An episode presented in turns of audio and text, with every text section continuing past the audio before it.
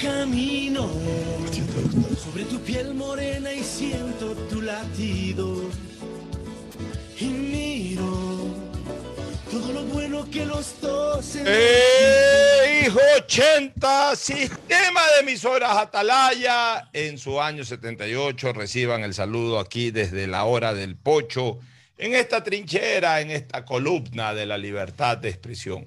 Honrando las iniciales de su nombre completo, SEA, Sistema Emisoras Atalaya, Radio Seria, Emotiva y Altiva.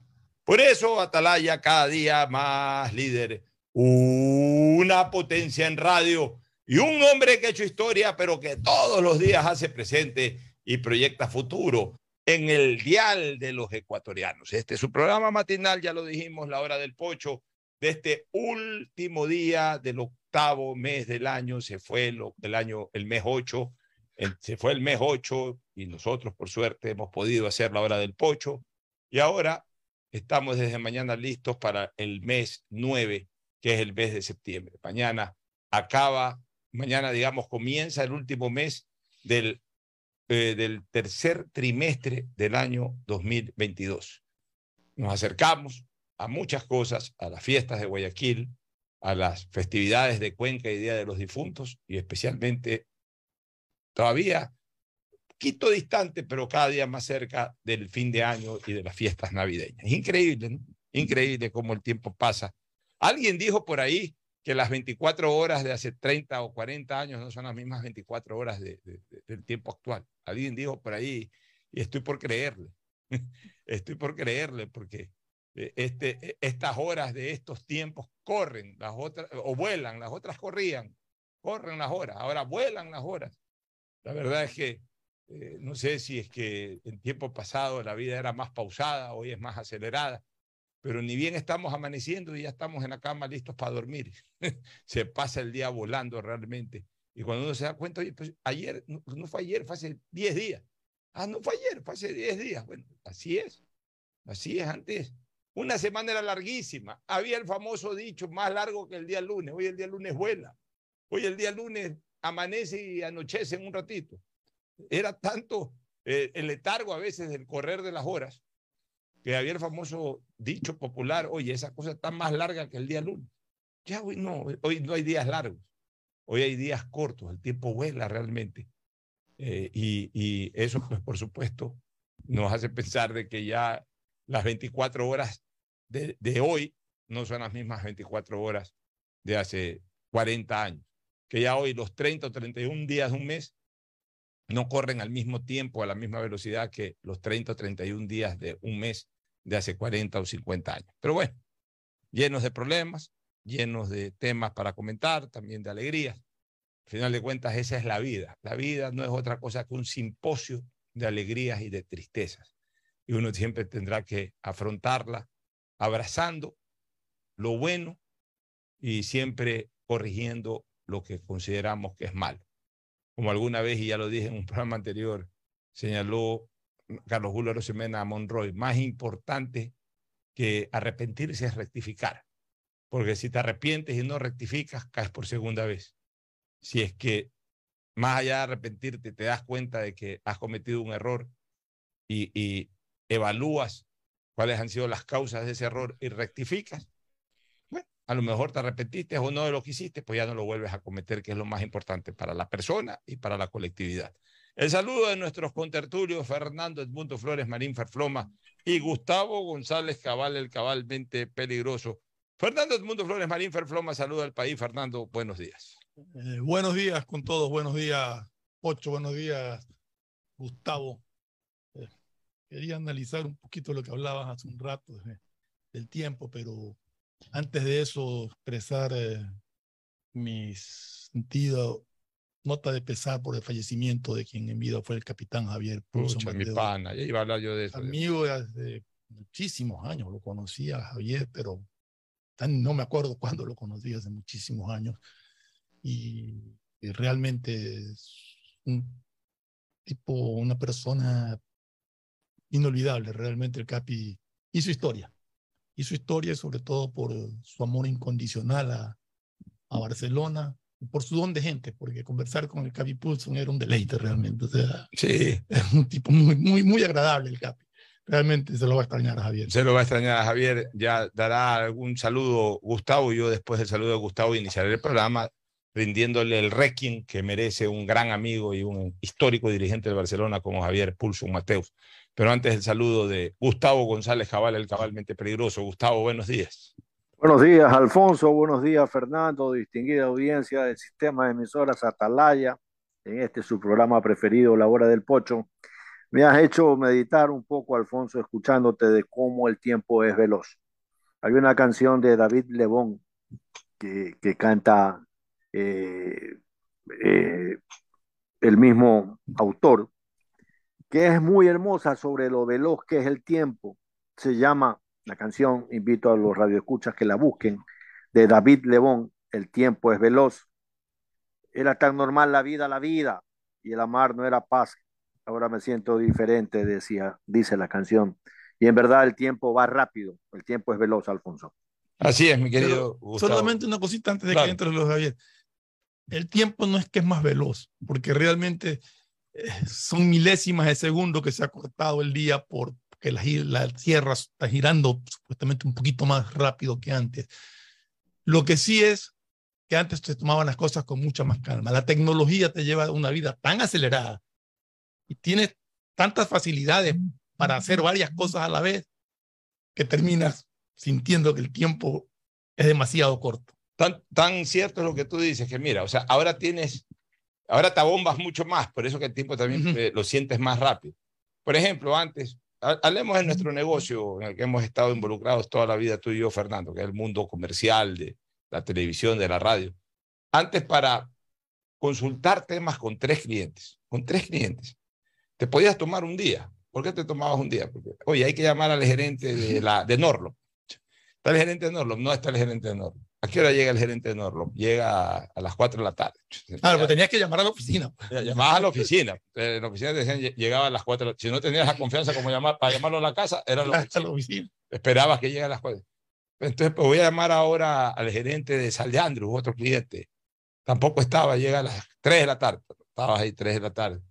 Y voy a llamar al gerente de, de NIRSA, eh, también el que decide sobre el tema de la publicidad. Y eh, de repente se estaba ahí, bueno, ahí conversabas, te, te, te, te definía algo, déjame ver, llámame O te mañana decía, ven mañana. o ven mañana. Entonces, después llamabas a, a las 4 de la tarde al que te dijeron que llegaba a las 4 de la tarde, hablabas recién y, y, y bueno, y concretabas algo, llamabas al que te dijeron que llegaba a las 3, no llegó a las 3, volviste a llamar a las 5, apareció por ahí a las 5, volviste a hablar, a lo mejor no hablaste con uno de los tres, quedó pendiente.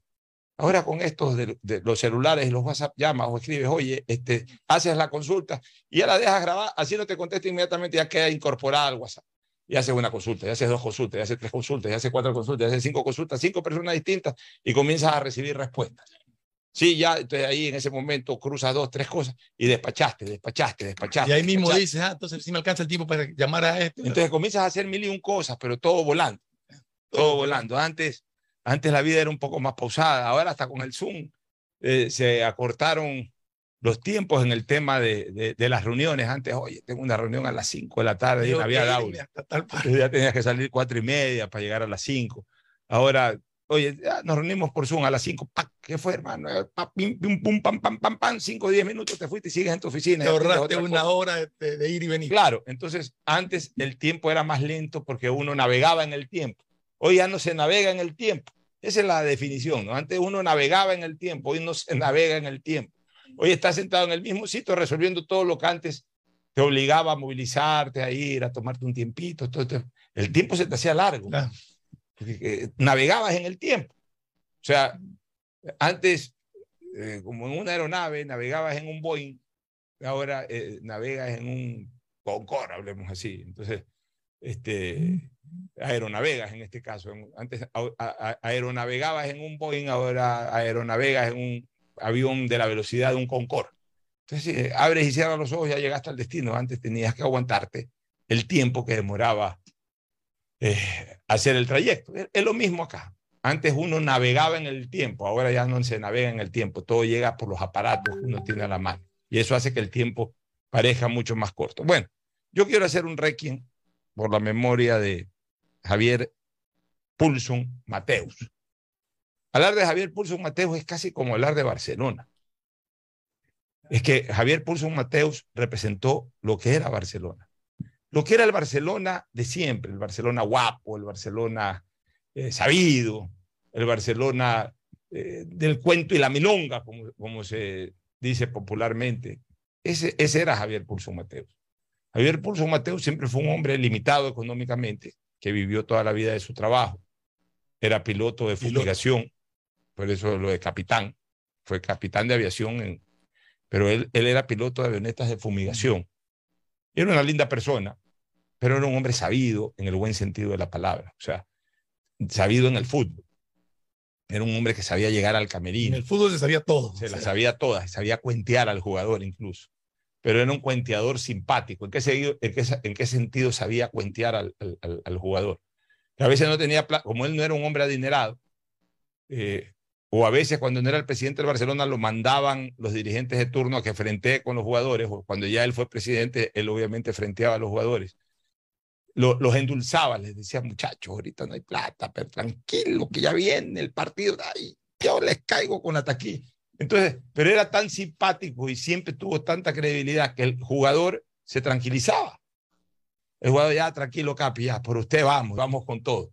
Y, y por eso lograba buenos resultados. O sea, el típico dirigente que siempre tuvo sintonía en el camerino por parte del, con, con los jugadores. Por eso que ustedes ven ahora, incluso el día de su fallecimiento, día de ayer, revisen las cuentas sociales de los Frickson George, de los Gavica, de los José Francisco Ceballos, son verdaderos testamentos, eh, este, son, son, son crónicas de, sentimientos de dolor por parte de sus jugadores.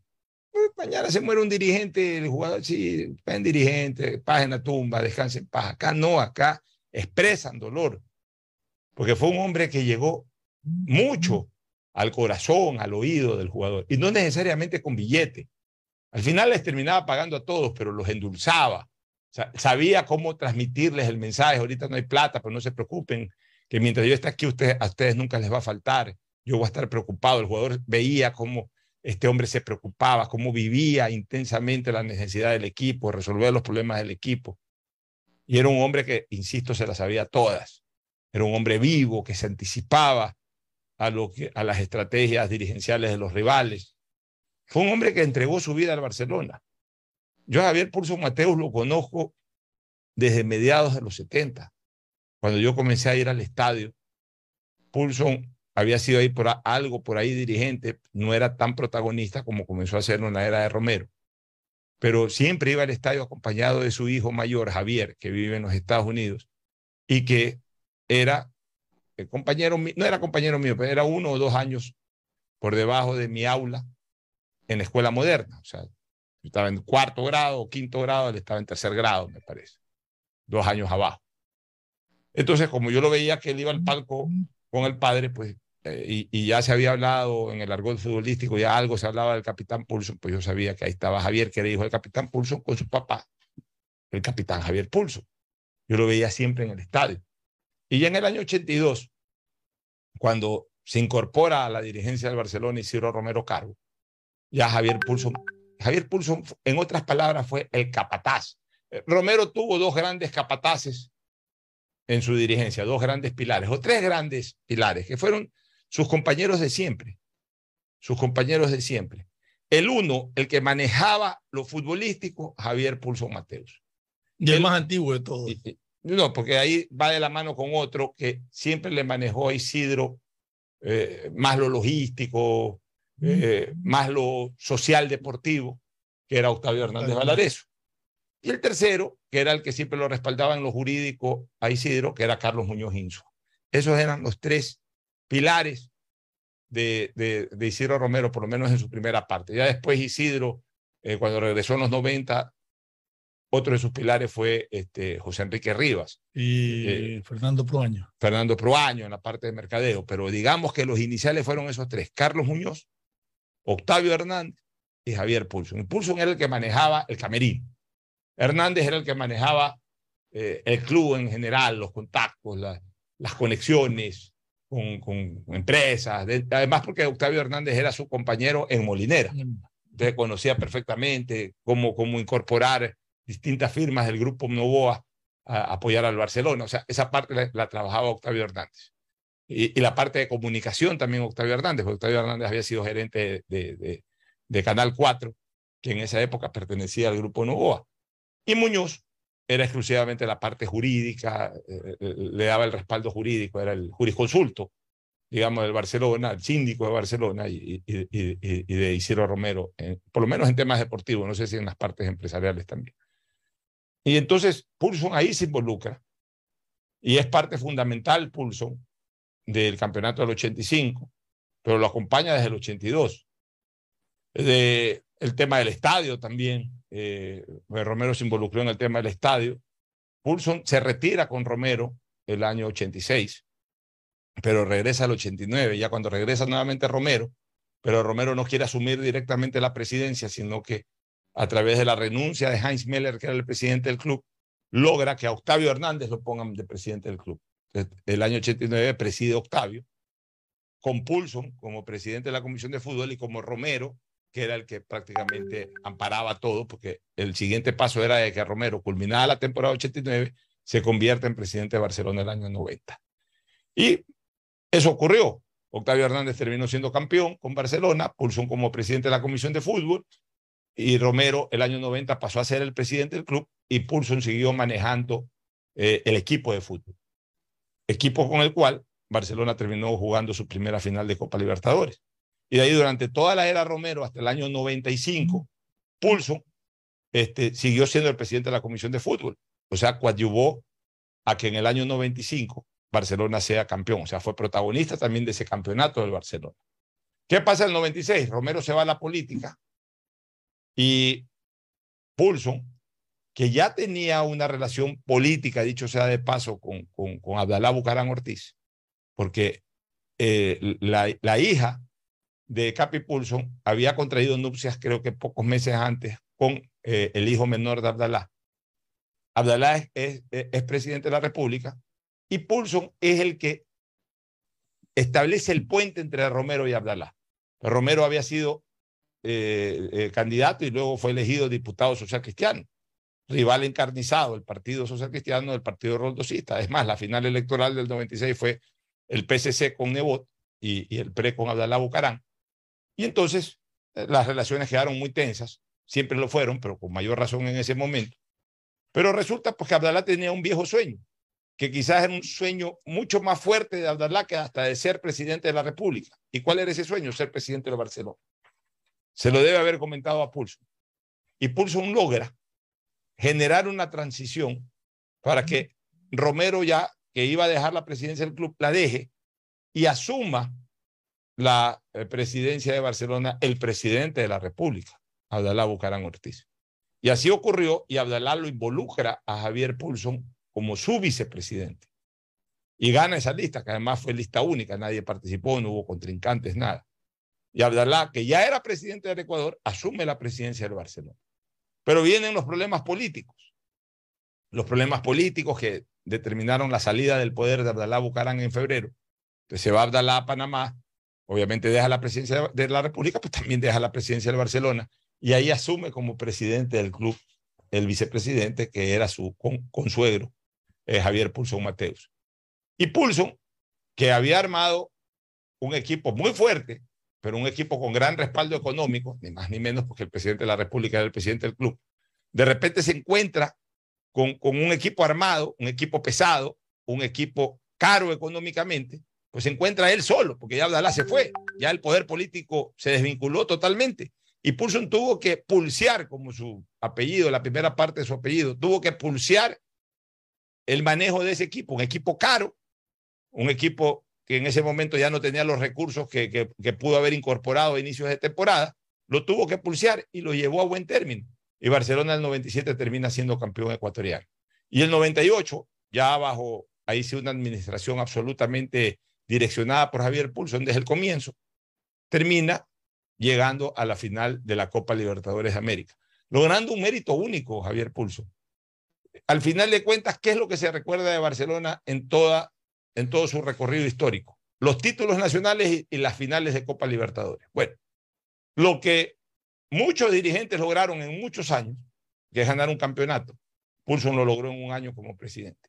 Y lo que solamente un presidente había logrado en cuarenta y pico de años de participación de Barcelona hasta ese momento en Copa Libertadores, Pulson lo logró en un año. O sea, fue un dirigente que en dos años de presidencia ganó un título y clasificó una final de Copa Libertadores de América. Eso no lo ha hecho ningún otro dirigente. Luego ya en el 99 Pulson dejó Barcelona, eh, comenzó a tener problemas de salud, pero en todo caso se fue desvinculando de la vida activa del Barcelona, pero jamás del club. En el año 2005 regresa Romero a ejercer su última presidencia y Pulson vuelve con Romero, como no podía ser de otra manera, para ser su presidente de la Comisión de Fútbol. Y ahí yo estaba en esa lista y me incorporo como vicepresidente de la Comisión de Fútbol con Javier Pulso. Y tuve el enorme gusto de, durante toda una temporada, estar junto a Javier Pulso. Entre Pulso y yo manejábamos Barcelona. ¿Por qué? Porque eh, Romero vivía en España, José Enrique, que era otro de los importantes dirigentes, este, estaba dedicado obviamente a las empresas que compartía con Romero. Y yo incluso estaba en la asamblea, en el Congreso, pero me daba tiempo para ayudarlo a Pulson y Pulson era el que tenía que frentear el tema de Barcelona y yo lo ayudaba desde atrás a, a Javier Pulso. Entonces, trabajamos muy intensamente. Se fue Romero, se fue Pulson, me fui yo en algún momento. Con el tiempo yo regresé como presidente de la Comisión de Fútbol y después terminé siendo presidente del Barcelona y apenas fui presidente del Barcelona, lo primero que hice fue llamarlo a Javier Pulson para que sea mi asesor. Y ahí se incorporó nuevamente a la actividad del Barcelona, pero en calidad de mi asesor. Me daba muy buenos consejos y todo, pero la situación era muy difícil en ese momento. Hasta que ya yo salí, también salió Javier, y ahí sí, él se fue por otra línea. El museo que ustedes ven de Barcelona y de Melec, es importante, el museo, ustedes, tres museos eh, impulsó Javier Pulson, se dedicó a eso. El Museo de Barcelona, en el Puerto, Santana, el Museo de Melec, en el Puerto Santana, y el hermosísimo museo muy poco visitado de la Federación Ecuatoriana de Fútbol, de la Selección del Ecuador, que está en el edificio de la FE. Los tres museos los impulsó Javier Pulson y los dejó ahí. O sea que el aporte de Pulson no solamente fue en lo futbolístico con el equipo de fútbol, sino que también ese gran legado para la historia. El edificio de la Federación en la Avenida de las Aguas. En la Avenida de las Aguas hay un museo de la Federación Ecuatoriana y de la Selección Ecuatoriana lindísimo. Abierto al público. Abierto al público, sino que la gente no sabe y no va. El que va a la Federación de repente no tiene que hacer o está esperando una reunión y dicen anda al museo para visitarlo. Pero el público debería ir porque es un museo precioso que lo hizo Javier Pulso, como los museos que están en Puerto Santana, de Barcelona y Emelec, que también los desarrolló Javier Pulso. Porque él en algún momento se se unió para estos proyectos con un hombre que tenía una, credibilidad, una creatividad impresionante, Marcelo Merchán, el famoso Tomás de Pel. Entonces, con, Marcelo Merchán, con parte del equipo de Marcelo Merchán y Javier Pulso, comenzaron a desarrollar estos proyectos de museos que realmente son un gran testimonio de la historia de los dos clubes de Guayaquil y también de la Federación Ecuatoriana de Fútbol. La verdad es que a mí me ha golpeado mucho la muerte de Javier Pulso yo ya sabía que Javier se iba en cualquier momento. El, año pasado se le hizo un bonito homenaje. Generalmente esos homenajes son premortes. Ya cuando uno siente que la persona se va, se le quiere rendir el homenaje en vida. A mí me dio muchísima pena. Eh, en, esa ocasión, cuando fui al homenaje, yo ya sentía de que, de que Javier estaba en 3 y 2. Ya su estado de salud era muy delicado, eh, estaba muy flaco. Eh, ya, ya poco se lo podía escuchar incluso. O sea, ya el, estado de salud de Javier era, anunciaba un inminente desenlace, un inminente desenlace, que no iba a pasar de un año o de dos. Desgraciadamente, pues un año antes fue esto, un año después Javier se nos va. Paz en la tumba de Javier Pulso Mateus, lo vamos a recordar siempre como amigo, y por sobre todas las cosas, Barcelona lo va a recordar para siempre. Qué pena que no alcanzó a estar en los 100 años de vida institucional del club. Apenas faltaban dos. No pudo aguantar esos dos años.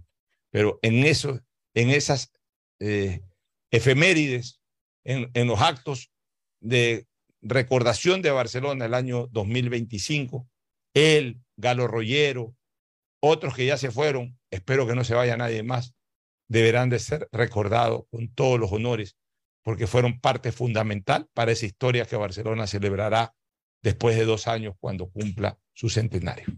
Eh, Fernando y Gustavo, no sé si Gustavo no siga. Sé, el, no sé qué pasa con el Zoom, no lo veo Gustavo. ¿Estás ahí, Gustavo? Aquí estoy, Ya, aquí eh, estoy. imagen, queríamos atentamente saber esta, si, si estaba. esta historia muy singular del capitán Pulson, un dirigente histórico de Barcelona. Pero eh, eh, uno tiene que escuchar lo que no sabe, ¿no? Eh, un dirigente de la otra orilla de un río que hermana a Barcelona y Emelec. Eh, un, barrio que hermana a Barcelona y Emelec. El astillero, aunque se miren de esquina a esquina. Eh, es una linda historia que acabas de hacer, Alfonso, con una enorme capacidad de síntesis de la historia de un hombre sencillo, pero que tuvo la grandeza de la sencillez, ¿no? Porque hay que ser muy claro en esto.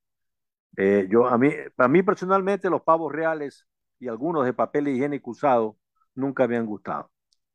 No, eh, la gente sencilla, eh, la gente que demuestra lo que es y no juega para la simulación. Porque en este país hay expertos en simular. Simulan ser. Y algunos inclusive no tienen reparos de garantizar su simulación golpeándose el pecho y tragando hostias los domingos. Hasta eso llegan. Pero cada uno es como es. Yo no voy a, a, ponerle, eh, que, eh, señalar con el dedo a la gente.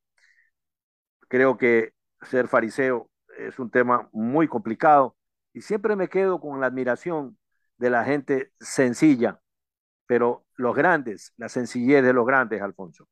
Cada uno como quiere ser, Gustavo. Lo importante en la vida, pienso yo, es ser auténtico.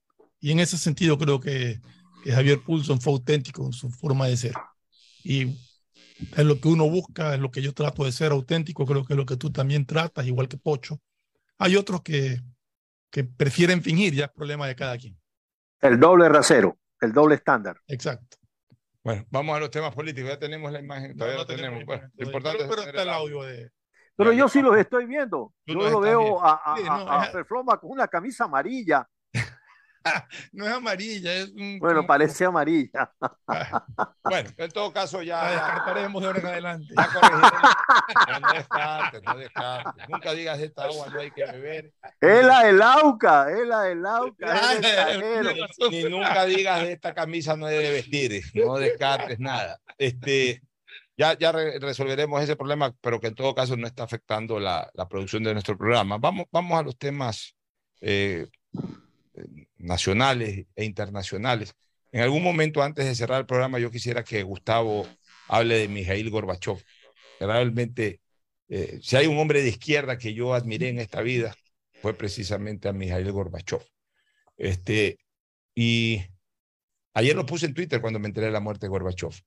Dos hombres de izquierda yo he admirado, el uno por testimonio de mi padre y el otro por, por lo que yo viví eh, en el ámbito ya internacional. El uno, en el campo nacional, mi padre siempre, siempre habló maravillas de Pedro Antonio Sat, este, el viejo dirigente comunista. Mi padre lo respetaba muchísimo porque decía, ese comunista vive como hablan los comunistas. El resto de comunistas hablan como comunistas y viven como capitalistas. Mientras que Pedro Antonio Sat habló y vivió como comunista y eso le generó mucho respeto a mi padre como él me transmitió eso, yo aprendí a respetar. Nunca fui, nunca tuve la oportunidad de ser eh, eh, amigo de Pedro Sá. Es más, creo que eh, murió cuando yo era adolescente, o sea, no tuve la oportunidad de compartir con él. Mi padre sí. Este, y, de Mijail Gorbachev, ni que hablar, pues de él sí vi sus actitudes, sus posiciones políticas para unir, no para desunir, como está haciendo este salvaje de Putin gracias a Mijail Gorbachev, se rompieron todos los muros políticos que se cristalizó en el derrumbe de un muro físico que, era, que terminó siendo una vergüenza posguerra mundial para la humanidad como fue ese muro de Berlín. Yo recuerdo el día en que llegó la noticia por televisión, yo trabajaba entre el Amazonas y llegaron las imágenes de la gente que con qué alegría derrumbaban el muro de Berlín. Que era un muro físico que separaba la capital alemana, en esa época, pues, en, en, Alemania unificada, preguerra, eh, eh, obviamente eh, e, era una sola Alemania, pero luego de la guerra mundial, de la Segunda Guerra Mundial, Alemania quedó dividida en dos, en Alemania Oriental y en Alemania Occidental. Berlín era la capital de la Alemania Oriental, es decir, de la, Alemania, de, la, de, la Alemania rusa, pero separada de Occidente por un muro, por un muro, imagínense ustedes. Y qué alegría que dio al mundo entero ver cómo ese muro, la gente se colgaba en escaleras y todo, y fueron derrumbando el muro. Después llegaron unas estructuras, eh, unas maquinarias ya para terminar de derrumbar ese largo muro. Pero, pero las primeras imágenes fueron simbólicas porque era la misma gente que se trepaba y con, martillo comenzaba a picar ese muro. No me voy a olvidar yo nunca de esas imágenes. Bueno, gracias a esa apertura eh, ideológica y a esa apertura, sobre todo política y mental, de, de Mijail Gorbachev. Qué alegría y qué suerte que hayan coincidido tres seres humanos, líderes políticos y religiosos, eh, justamente en esa época, que pudieron, que pudieron tomar decisiones que coadyuvaron a esto, al final de la Guerra Fría. El uno, el inmortal Papa Juan Pablo II. El otro, este hombre que murió ayer, Mijail Gorbachev. Y, y por supuesto, pues todos los méritos también para un muy buen manejo en la situación por parte del entonces presidente de los Estados Unidos, Ronald Reagan. Fueron los tres grandes protagonistas de que el mundo se unificara. Pensar que casi 40 años después, menos, 34 años después, este ser humano, si se le puede llamar ser humano, este, este gólatra llamado eh, Vladimir Putin, está destruyendo todo lo que Gorbachev construyó para beneficio incluso de los propios estados que constituyeron la Unión de Repúblicas Socialistas Soviéticas. Hoy, uno de esos estados independientes, que es Ucrania, hoy está sufriendo la arremetida de este, eh, de este eh, sectario, de este totalitarista que se llama Vladimir Putin. Yo no sé si, si tú quieres hacer algún comentario, Gustavo, sobre quién fue Mikhail Gorbachev. Con el mayor agrado, Alfonso, como tú bien lo señalabas, Gorbachev es una figura espectacular en el ámbito mundial, ¿no? Pero para la comprensión de cuán grande fue la figura de este hombre, tenemos que tener claro varios conceptos. ¿Qué es la URSS? ¿Qué fue el, la frase de, del, del, del británico Churchill, la cortina de hierro, ¿no? ¿Y qué sucede luego? Es decir, la, Unión de Repúblicas Socialistas Soviéticas es una invención de Lenin para conservar bajo otra estructura política lo que era el imperio de la familia Romanov. Y entonces allí entran una serie de repúblicas, entre ellas la que vemos que está en estos momentos en guerra, Ucrania, forma parte de la Unión de Repúblicas Socialistas Soviéticas. Terminada la Segunda Guerra Mundial, con Stalin a la cabeza, Churchill pierde la elección, ¿no? Y cae una cortina de hierro y entran los países de Europa del Este a formar parte de la órbita sociopolítica de la URSS.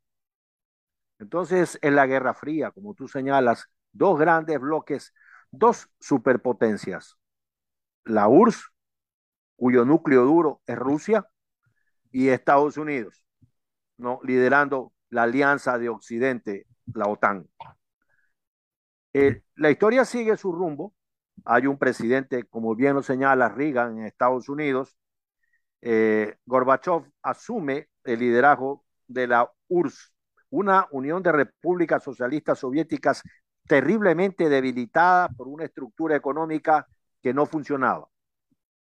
¿no? En tanto, el presidente Ronald Reagan, en el aniversario, creo que fue 454 de la creación de la ciudad de Berlín, en Berlín dio un discurso diciendo, presidente, derribe ese muro, incitando a Gorbachev a terminar con este muro que dividía lo que era Alemania oriental o Alemania democrática con Alemania occidental o Alemania federal, cuya capital era Bonn. Eh, la economía de la Unión de Repúblicas Socialistas Soviéticas con una burocracia enorme, con un Estado hipertrofiado, ¿no? Eh, con unas fuerzas armadas que no podían sostener por el gasto que representaba la economía, viene el derrumbe de la economía de la Unión de Repúblicas Socialistas Soviéticas. Y con ellas no le queda más que tener Brezhnev da un paso al costado y entra Gorbachev. Leonidas Brezhnev deja eh, eh, la representación de, de, la Unión de Repúblicas Socialistas Soviéticas y aparece Gorbachev. En 1995 se lo elige eh, secretario general del partido a, Vladimir, perdóname, a, a Gorbachev, a Mijail eh, Sergeyevich Gorbachev, quien inicia una transformación tremenda, básicamente con su política, la glasnost, que significaba la transparencia, la perestroika, que significaba la reestructuración. Y entonces allí surge el germen de lo que viene ahora con la guerra de Rusia y Ucrania. Supuestamente, supuestamente Estados Unidos dice que ellos no van a avanzar más al este, que la OTAN no va a avanzar más al este. Asumamos que, que eso haya sido verdad, que eso haya sido un compromiso, pero nadie es dueño de los países como Polonia, como Estonia, como Checoslovaquia, eh, como Ucrania. Son países independientes, son países con capacidad de actuar soberanos.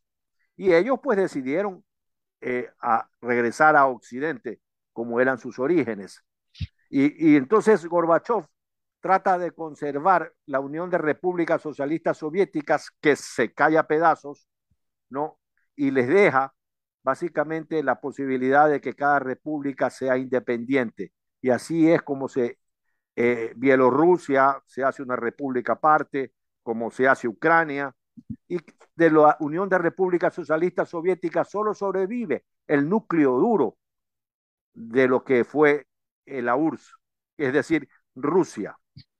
Eh, la economía de este país se liberaliza y aparece el actual dirigente y la economía de Rusia empieza a moverse con rapidez en exportaciones, eh, en, se dinamiza, logran superar eh, los terribles momentos que tuvieron antes de la caída de la URSS y después de lo que vino, y luego el, presidente actual de, Rusia, ya sabemos por dónde anda Alfonso. Gorbachev fue una persona fundamental para entender el mundo que hoy día tenemos.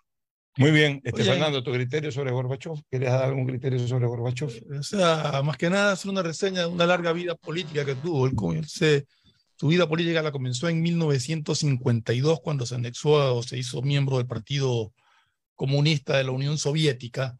Y, más allá de lo que ya expresó eh, Gustavo en su, eh, su explicación sobre quién fue Gorbachev, cabe mencionar que ganó el Premio Nobel de la Paz en 1990 por oponerse a la, a la Guerra Fría, poner fin a la Guerra Fría, y también ganó un Grammy conjuntamente con Sofía Loren y Bill Clinton por un libro que había escrito de palabras sobre niños y también ganó la Medalla de la Libertad en el año 2008, otorgada cada año por el Centro Nacional de la Constitución, presidida por el expresidente estadounidense George W.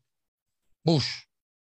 Es decir, un hombre que tuvo todos los méritos y en el 2011, que cumplió 80 años, Gorbachev recibió también el honor más alto de, de Rusia, la Orden de San Andrés. Es decir, una persona más allá de, de haber sido un personaje a nivel mundial por todo lo que ya explicó Gustavo, fue una persona también llena de honores, de los más altos honores, ganar un premio Nobel de la Paz y todas las otras menciones que, que he reseñado, pues hacen de, de Gorbachev un personaje realmente excepcional, ¿no? Así es. ¿Querías decir algo más antes de irnos a la pausa? ¿O mm. tocamos ese tema posterior a la pausa? Creo que querías tocar otro tema, ¿o no? No, no. Ya. Con lo de Gorbachev, entonces nos vamos a la pausa. Miren que le hemos dedicado la primera parte del mismo a recordar a, a, a, dos eh, grandes personajes, el uno vinculado al mundo deportivo local, el capitán Javier Pulson, además nuestro gran amigo, y a este gran personaje de la historia universal como Mijail Gorbachev. Nos vamos a la pausa y retornamos ya con temas de actualidad política. Volvemos. El siguiente es un espacio publicitario apto para todo público.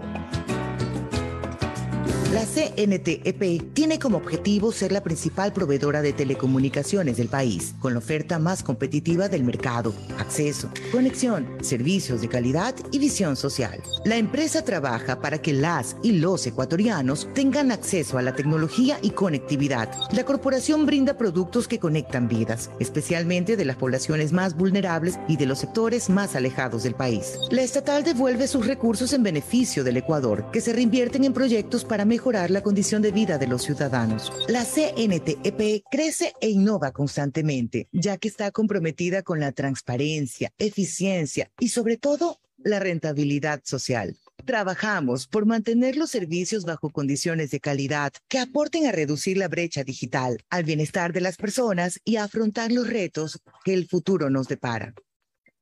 Autorización número 73, CNE, elecciones 2023. Urbaceo y municipio de Guayaquil te informa acerca de sus centros de acopio autorizados para material de construcción. Encuéntralo en Mucholote 2, ingresando frente a Villa España 2 o también acércate al centro de acopio de Bastión Popular, bloque 5, manzana 310. Receptamos un máximo de 4 metros cúbicos por usuario diariamente. Recuerda que está prohibido disponer este tipo de material en la vía pública o en terrenos privados. Evita sanciones. Visita nuestras redes sociales arroba urbaceo. Haz tu parte por un Guayaquil más ordenado, más... Solo Claro te da el doble de gigas. Con tu paquete prepago de 3 dólares ahora recibes 3 gigas más 3 gigas para la noche por 3 días. No esperes más y cámbiate a Claro. El prepago con más gigas, más velocidad y más cobertura. Válido hasta el 31 de agosto. Más información en claro.com.es. Sunéis dentro y fuera de la cancha con Bet593.es. Diviértete y gana con pronósticos en tenis y miles de eventos deportivos. Bet593.es, sponsor oficial de la Federación Ecuatoriana de Tenis, con el respaldo de Lotería Nacional. Aplican condiciones y restricciones. Bet593.es. Lo viven ellos, lo juegas tú.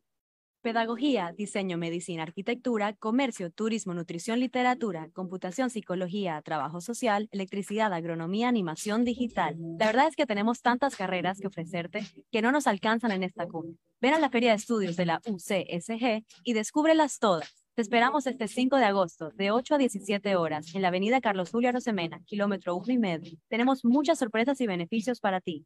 Universidad Católica de Santiago de Guayaquil. Nuevas historias, nuevos líderes. ¿No crees que necesito comprar Vigen? Deja ver. Creo que no. No veo ninguna cana. Espera, mira, mira, acá hay una, mira. Toma la lupa. Todos van a querer participar en la promo futbolera Vigen. Presenta una caja vacía de Vigen Men para cabello, para barba y bigote en Western Union a nivel nacional. Reclama tu raspadita y gana camisetas, gorras, destapadores y además participas en el sorteo de 2 TV Smart. Todas las raspaditas están premiadas. Más info en arroba Vigen Ecuador. También participa Vigen Polvo. Tu mejor jugada siempre será divertirte con Bet593. Pronósticos deportivos y juegos en línea. Regístrate ahora en Bet593.es y recibe un bono de hasta 300 dólares para que empieces a pronosticar. Bet593, sponsor oficial de la Federación Ecuatoriana de Tenis, con el respaldo de Lotería Nacional. 593.es. Lo viven ellos, lo juegas tú. Aplican condiciones y restricciones. Obras para tu bienestar. Por eso en la alcaldía creamos la Casa Rosada, un pedacito de Guayaquil en el corazón de la Tarazana, para que reciba servicios integrales como atención médica, terapias físicas y mentales, servicios veterinarios, atención de trámites municipales, además de recibir almuerzos todos los días, medicina gratuita, entre otros. El bienestar de la gente se siente.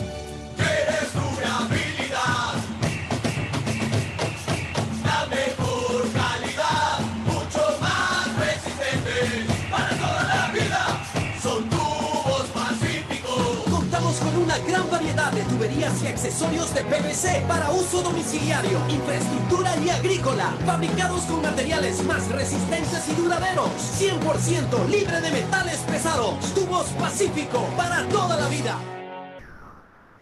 Ecuagen, medicamentos genéricos de calidad y confianza a su alcance. Ecuagen, una oportunidad para la salud y la economía familiar. Consuma genéricos Ecuagen.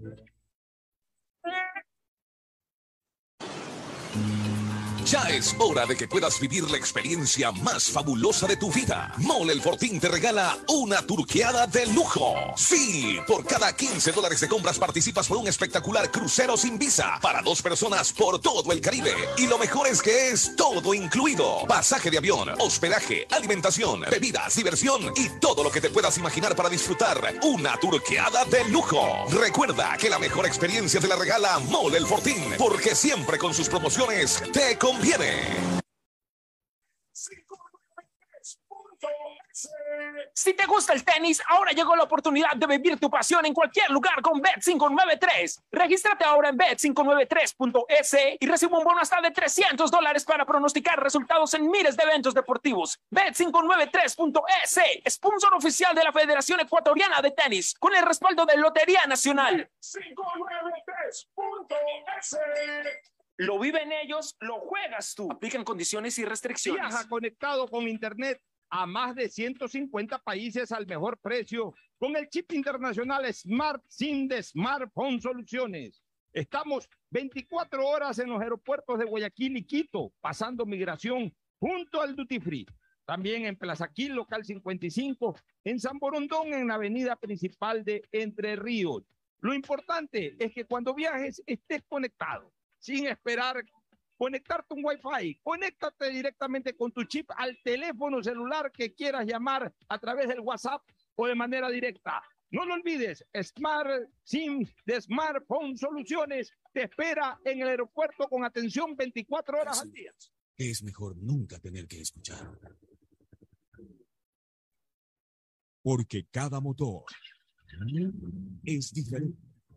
Desde hace 104 años, Lubricantes Cool mantiene la más alta tecnología y calidad en línea de aceites para motores a diésel y gasolina. Está hecho con una fórmula especial para dar excelente protección a todo tipo de motores, evitando el desgaste prematuro de pistones, anillos y árbol de levas, ayudando a mantener limpio el motor y libre de depósitos que se forman por las altas o bajas temperaturas. Dele a su motor lo que se merece. Lubricantes Cool, la más alta tecnología en lubricación. 104 años preservando la vida de su motor. Lubricantes Cool. Cool es más lubricante.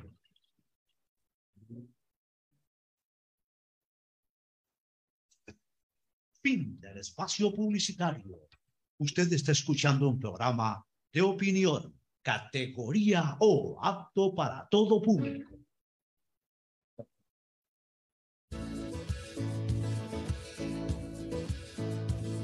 Camino sobre tu piel morena y siento tu latido. Y miro todo lo bueno que los dos hemos vivido. Te digo. Muy bien, este, retornamos acá al programa, este, Fernando, el tema político, ¿no? Hoy día se iniciaría el, el juicio al Consejo de la Judicatura, Lo que los miembros para del las Consejo de la 7 de la Judicatura, noche, para las prevista 7 de la la- noche. Eh, inicia el juicio, los alegatos, la defensa.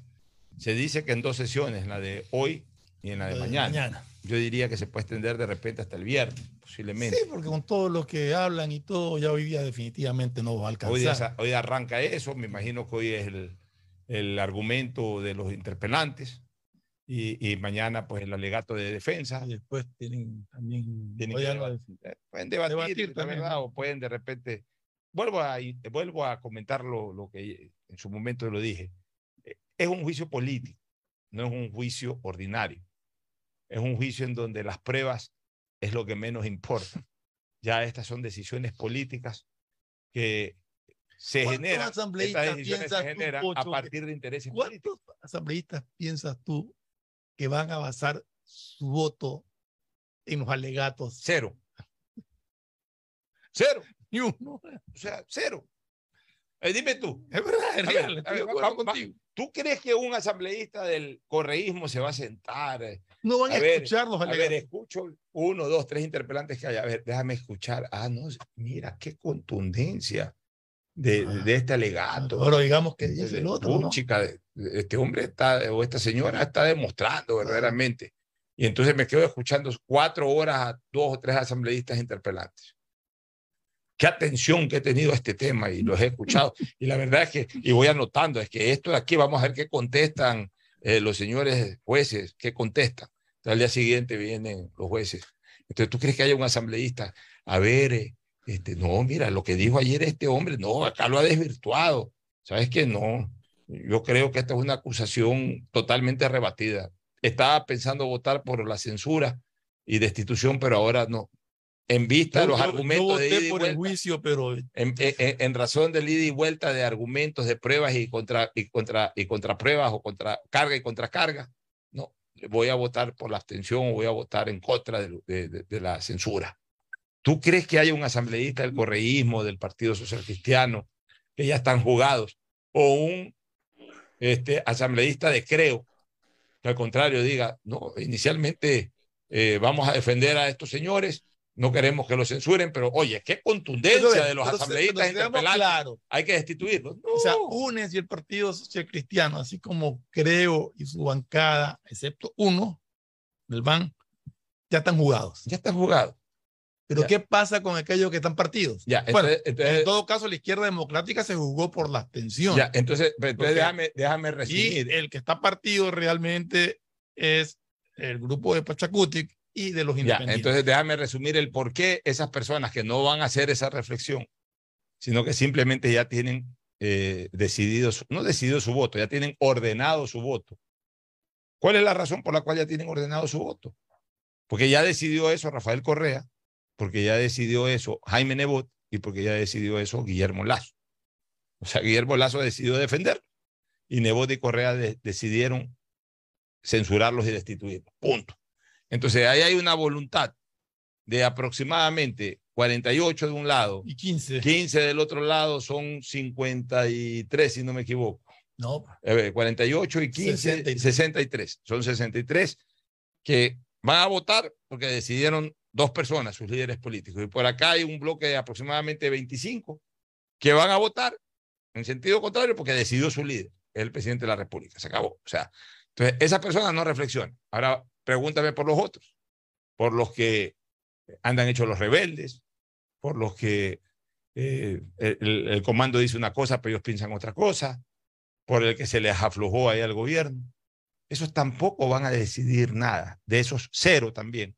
Ninguno va a decidir por las pruebas y, contrapruebas, por los fundamentos de, acusación y por los alegatos de defensa.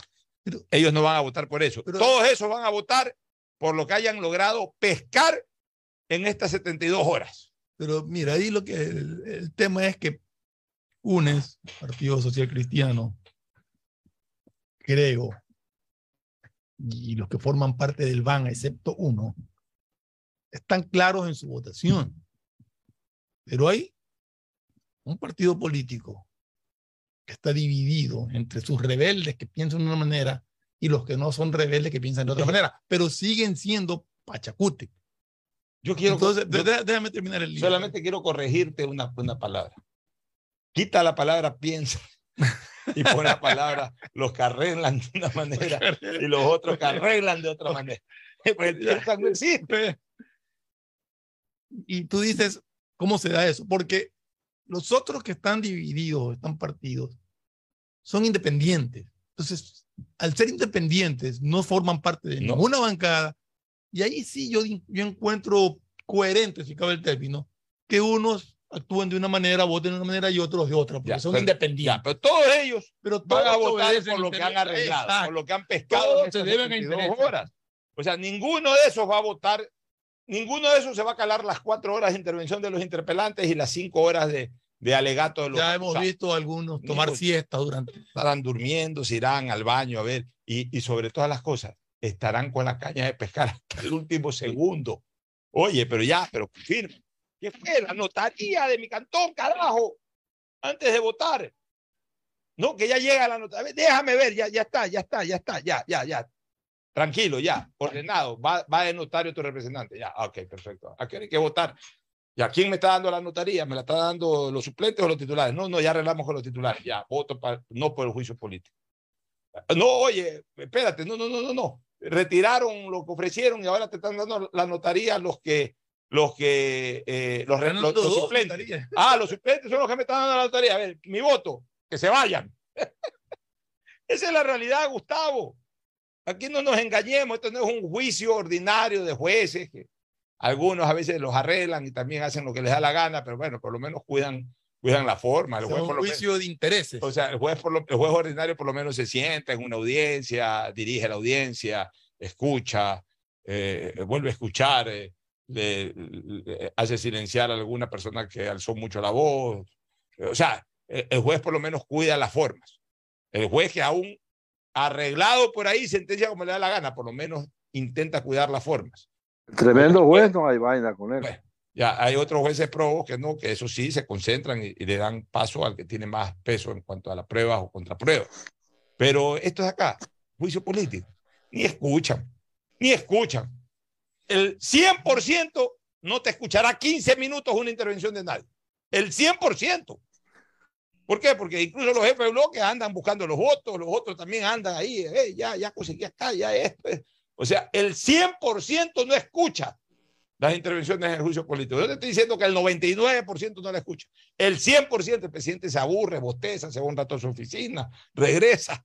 El 100% no escucha las intervenciones.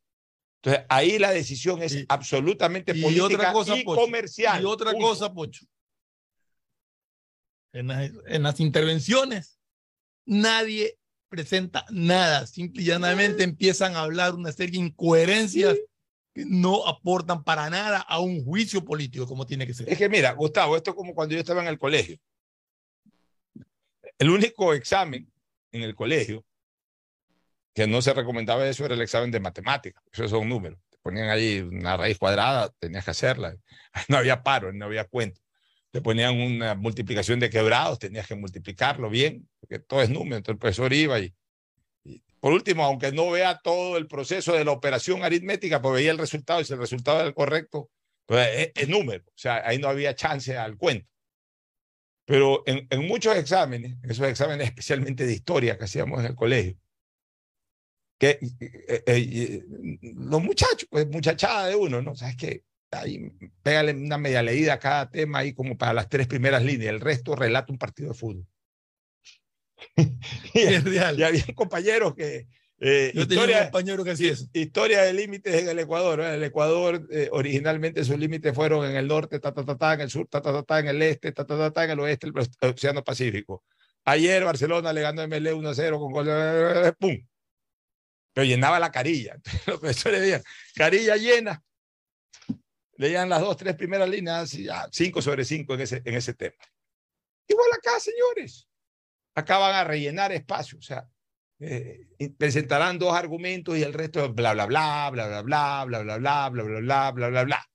Vendrá el que se defiende, eh, refutará inicialmente algo y de ahí bla, bla, bla, bla, bla, bla, bla, bla, bla, bla, bla, bla, que tu líder, que el de atrás, que el de más atrás, que de los años 40, de los años 50, de los años 60, bla, bla, bla, bla. pura verborrea. Y además, nadie escuchando esas verborreas. Ya todo está decidido, señores. Esto lo deciden, por un lado, los líderes políticos y por otro lado, los interesados en la materia que den más que, el, que la otra parte. En ese sentido, faltan cinco votos. O sea, todo este juicio político no se concentra en si tiene la razón la oposición, si tienen la razón los, los, los juzgados políticamente. No. O sea, en este juicio parece todo... subasta pública. ¿Ah? Parece subasta No, pública. en- en ¿Quién, este juicio- quién da más? En, en- en- este, en este juicio político hoy y mañana, la pregunta es, ¿consiguieron los cinco votos o no consiguieron los cinco votos? Punto. No es que oye, pero eh, escuché a Morillo, a Murillo, a Barreno, o sea, se defendió bien, o escuché a la señora esta que los está interpelando, que fue contundente, eso no se va a escuchar. La pregunta de todo el mundo, del periodismo, de los políticos, los líderes políticos, de ellos mismos, la pregunta es, ¿ya están los cinco votos o no están los cinco votos? Algunos dicen que ya pasan de 100 votos, otros dicen que no llegan ni a 90. Este, La, la- la- la única pregunta, Gustavo, es, ¿conseguirán los cinco votos o no conseguirán los cinco Y votos? aparte de eso, también mantendrán los 87 votos, bajarán o subirán. Así es. ¿Tú qué opinas, Gustavo? Yo creo que los congresos de la República, Asamblea Nacional, Cámara Nacional de Representantes, como quiera que se llamen, guardan una directa proporción con el subdesarrollo que el país en materia de cívica, en materia de, de, educación, de lugar natal, de tantos valores que se han ido perdiendo, ¿no? Guardan directa proporción en eso. Si tú quieres ver cómo funciona un país, eh, la mejor manera de entenderlo, bajo mi opción, bajo mi óptica, claro, es conocer los mercados, mira qué venden en los mercados, cómo, cómo se mueve el tema en un mercado, y es un buen termómetro social, un mercado. Eh, un buen termómetro social también es su Congreso.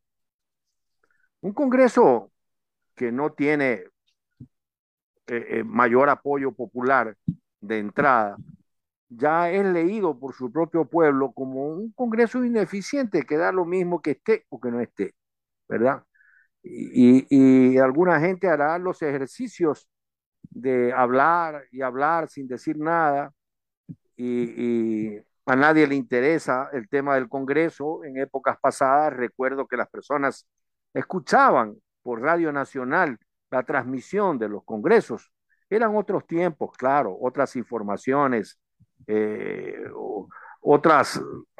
Otros otras- oradores. Exacto, ¿no? Eh, entonces, en los actuales momentos, el, el Congreso guarda esa proporción con lo que está sucediendo en el país. Este es un país con profundos problemas, Alfonso, con profundos problemas dentro de su alma nacional. No, más allá de las situaciones económicas, este es un país que está amasado con levadura de insatisfacción y de injusticias, ¿no? En, muchos aspectos, en muchos aspectos, en la distribución de los impuestos, eh, en la descentralización, en la concentración administrativa. Eh, eh, hay algunas cosas que todavía pasan por allí que nadie dice nada, nadie dice nada y aquí en este programa hemos hablado, por ejemplo, de qué hace Quito con el tratamiento de sus efluentes eh, orgánicos. Pues nada, los arroja a Cuatro Ríos, que finalmente van a Machangana, al San Pedro, al Monjas y, y- y a otro más que se me va el nombre ahorita. Y, y eso pues eh, impacta en, en Santo Domingo, impacta en Esmeraldas y finalmente en el océano. Pero no, no pasa nada, lo, lo vienen haciendo 300 años, es la misma cosa. ¿No? Y nadie habla de eso. Tú escuchas a algún alcalde de Quito o candidato a alcalde de Quito que va a solucionar el problema de los efluentes orgánicos que descarga la ciudad en esos ríos. A nadie le importa. Hagamos que el Ecuador pague un, un metro subterráneo, hagamos un nuevo aeropuerto, pero seguimos trabajando como que estuviéramos hablando de la Real Audiencia de Quito. Y eso no, no está bien. Eso es un ejemplo, nada más, un botón de las situaciones que pasa en el Ecuador. Manaví tiene tres aeropuertos, Alfonso. El de Puerto Viejo, que terminó Correa, el del norte, Los Perales, que también terminó Correa, y el de Manta. Pero esos tres solo opera medianamente el de Manta. Cuando vino el terremoto de hace tres años, el único que quedó en pie fue el aeropuerto de Los Perales. El único aeropuerto que tuvo Manaví fue el de Los Perales, en San Vicente, frente a Bahía de Caracas. Y ahí está ese aeropuerto. No le ponen un centavo, no le ponen absolutamente nada. Hemos retrocedido. Manaví tenía en los años 90 tres aeropuertos operativos, el de Manta, el de Puerto Viejo y el, y el de Bahía, que funcionaba como alterno. Ese de Bahía de era aeropuerto eh, para avionetas o aeropuerto grande internacional. Ya era grande, tenía Ya era grande. más de 2.000 metros la Ah, ya pista, tenía ya la pista, aterrizaba ya, el presidente Durán Ballén en el avión presidencial, aterrizaban pequeños aviones. Dame, dame aterrizaba también ahí. Tame aterrizaba también allí. Pero hemos retrocedido en el tiempo, Fernando. No, en eso Mira, yo, yo, yo no tengo dudas, este, y ya lo hemos comentado, de que Increíblemente, en servicio aeronáutico mejor estábamos hace 40 y 50 años que ahora. Pero volviendo al tema político, eh, eh, Gustavo y Fernando. Entonces, este tema del, del, juicio a la judicatura, ni siquiera hay que preocupa, preocuparse de qué tal es la defensa de los vocales de la, del Consejo o qué tal y qué, y qué contundente ha sido la acusación de los Pero, interpelantes. Aquí lo único que hay que preocuparse es si aparecieron o no los cinco votos para censurarlo o si simplemente llegarán a los 87 yo, yo, iniciales y no los censurarán. Entonces, eso de ahí no lo podemos ya investigar porque eso lo descubriremos en el momento de la votación. Yo quiero reiterar algo que dije ayer, que es triste y hasta vergonzoso para nosotros que al hablar de un juicio, el Consejo de la, de la Judicatura, que es quien maneja las leyes en este país, no estemos hablando de cuáles son las pruebas que se presentan, de cuáles son los posibles descargos, sino de estos amarres y arreglos políticos. Pero es que e, esa es la realidad, pues, y nosotros tenemos que ser crudos en decírselo, porque a lo mejor en otro sí, lado, está bien. Eh, usted sí escucha cuento de que, porque entrevistan pues, a los interpelantes, todo el interpelante dice tres, cuatro argumentos, por supuesto también después, por ahí eh, entrevistan en alguna radio, en algún programa a uno de los acusados y también entonces la gente, la gente comienza a evaluar, no, este tiene la razón, este no tiene la razón. A la larga, eso al menos no se va a dar en la asamblea. En la asamblea es posición fija de líderes que están a favor o en contra y el resto que están en el sainete, el resto que están en el, en el, eh, en el, eh, ¿cómo se llama esto? Especie de remate. Eh, en la subasta. En la subasta. Están en la subasta a ver qué pescan por ahí para dar su voto a favor o en contra. La subasta. Ya. Buenísimo, Fernando. Ya. Es que es así. Eso en el tema del Consejo de, de, de, de, la Judicatura. Ahora, se viene otro juicio, que ayer la Comisión eh, de Fiscalización determinó que solamente se enjuicie a los cuatro miembros que hoy constituyen la mayoría del Consejo de Participación Ciudadana. Los otros que constituyen la minoría no terminaron de embarcarse en el juicio porque justamente en este forcejeo político, quienes blindan a esos tres tienen hoy más fuerza que quienes blindaban a los cuatro, a los de la mayoría, y por eso van los de la mayoría mientras se quedan los de la minoría. Esa, ya es cron esa sí ya es crónica de una destitución anunciada. ¿Viste verificar lo de...? Totalmente. Ah, okay. Necesitan mayoría absoluta, o sea, 70 votos. 70 votos. Sí, tienen o sea que ya está. Eso sí, ya están muertos. Ya. Muertos antes de, de, de, del pataleo. O sea, no tienen chance ni al pataleo. Eso sí, ya están muertos. O sea, Hernán Ulloa y compañía, doña María Fernanda Revenera, tienen, eso sí, tienen ya los días contados. Creo que la próxima semana. La próxima semana sí. Ya este fin de semana que disfruten de las últimas fiestas como miembros del Consejo de Participación Ciudadana, pero la próxima semana los destituyen. Para ello se necesita 70 votos. No se necesita mayoría calificada de 92. Solamente mayoría calificada para no, de 92 votos se necesitan para tres instancias. Ministros de Estado, miembros del Consejo Nacional Electoral y miembros del Consejo de la Judicatura. Y también en el caso del presidente de la República. Que Pero es que el presidente de la República por, por, esa vía no es de vía de juicio político, sino de, de, de era de simplemente de destitución. Pero también. De Pero ahí se necesitaba también calificar. Pero hablemos de los que se someten a juicio político. Ah, ya, okay. Concepto de juicio político. Eh, solamente Consejo Nacional Electoral, Consejo de la Judicatura y Ministros de Estado necesitan 92. El resto, Procurador General de la Nación, que por ahí anda también una boleta de juicio político, Contralor. miembros del Consejo de Participación Ciudadana, Contralor General del Estado, todos ellos necesitan mayoría absoluta. Entonces, el siguiente juicio en fila, ¿cuál es? Consejo de Participación Ciudadana. ¿Cuántos votos necesitan para la destitución? 70. ¿Cuántos votos consolidados tiene hoy la oposición para estos juicios? De entrada, 87. Y, y, o sea, para el Consejo de Participación Ciudadana no va a haber negociación. Y para... Porque ahí hay posición simplemente de los dirigentes, de los líderes, salvo que alguno de esos bloques que constituyen los 87 se retiren. Pero aún así, eh, eh, tiremos números. ¿Cuántos votos hay entre PSC y aliados y el correísmo? ¿Cuántos votos hay? Correísmo tiene 48. 15 de, 15 de Partido Social Cristiano, 48 de UNES. O sea, estamos hablando de 63, 63 votos. O sea, necesitarían 7 votos. Pero hay, hay, los hay, los hay los rebeldes de Pachacuti que están los pegados con Pachacuti, O sea, 70 votos van a tener para la institución. los para llamar a que también están ahí partidos, entonces. Entonces, la, la pugna es lo de hoy. Lo de hoy es la pugna. Veamos si es que consigue o no los, los cinco votos pendientes. Oye, dos temas más que quiero tratar antes de irnos al segmento deportivo. El uno del IES. Ahí por ahí asomó el señor eh, César Rodríguez, que es representante De los de empleadores. los empleadores o de, de los- del sector patronal, diciendo que el IES no tiene ni un, cen- ni un solo centavo, que por eso no pueden pagar. Que ahí están haciendo esfuerzos, que ya algo le lanzaron a Solca, que algo le han lanzado ahí a, a, a la Junta de Beneficencia, pero que ellos no tienen plata. O sea, qué, qué desgracia para el órgano que bien administrado debería de ser el de mayor liquidez en el país, que es el del Seguro Social. El Seguro Social, sí, gasta, por supuesto, entrega pensiones y todo, pero también recibe constantemente aportes de afiliados, este, aportes patronales y aportes de los empleados propiamente. O sea, recibe más o menos el 20% del, de- del, del el 20% por empleado.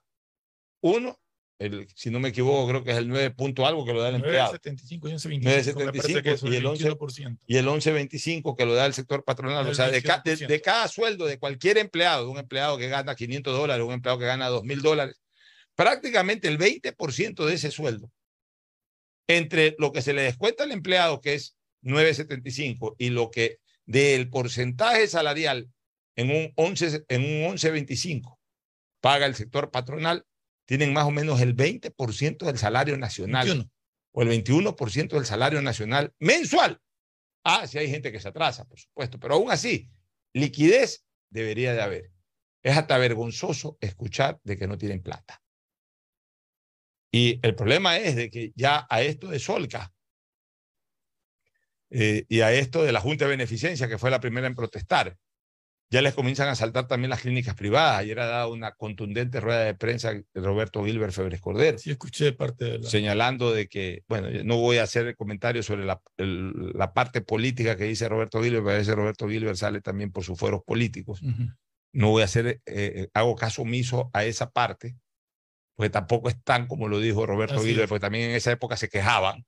También en época. En todo caso sabemos eh, la afiliación política de Roberto, ¿no? Bueno, en esa época se quejaban. En, la época de años atrás también se quejaban, y se quejaban bastante. Y aquí vino muchas veces Roberto a dispararle con toda la ministra de Salud de esa época. Sí. Especialmente por, especialmente por las deudas que tenía el Ministerio de Salud con su clínica y con otras clínicas privadas. Entonces, esa parte de- que la lanzó al final, que es más política que otra naturaleza, no le paro bola. Pero sí le quiero parar bola ya a la parte administrativa que mencionó Roberto Con cuadros y números, ¿no? con cuadros y números de la enorme cantidad de dinero que le deben también a, la- a las clínicas privadas. Roberto habló, hay otros que ni hablan, pero también les deben. Y si les deben a las grandes, imagínense ustedes a las pequeñas. O sea, desgraciadamente, el seguro social está rompiendo con la salud general, con el sistema de salud nacional.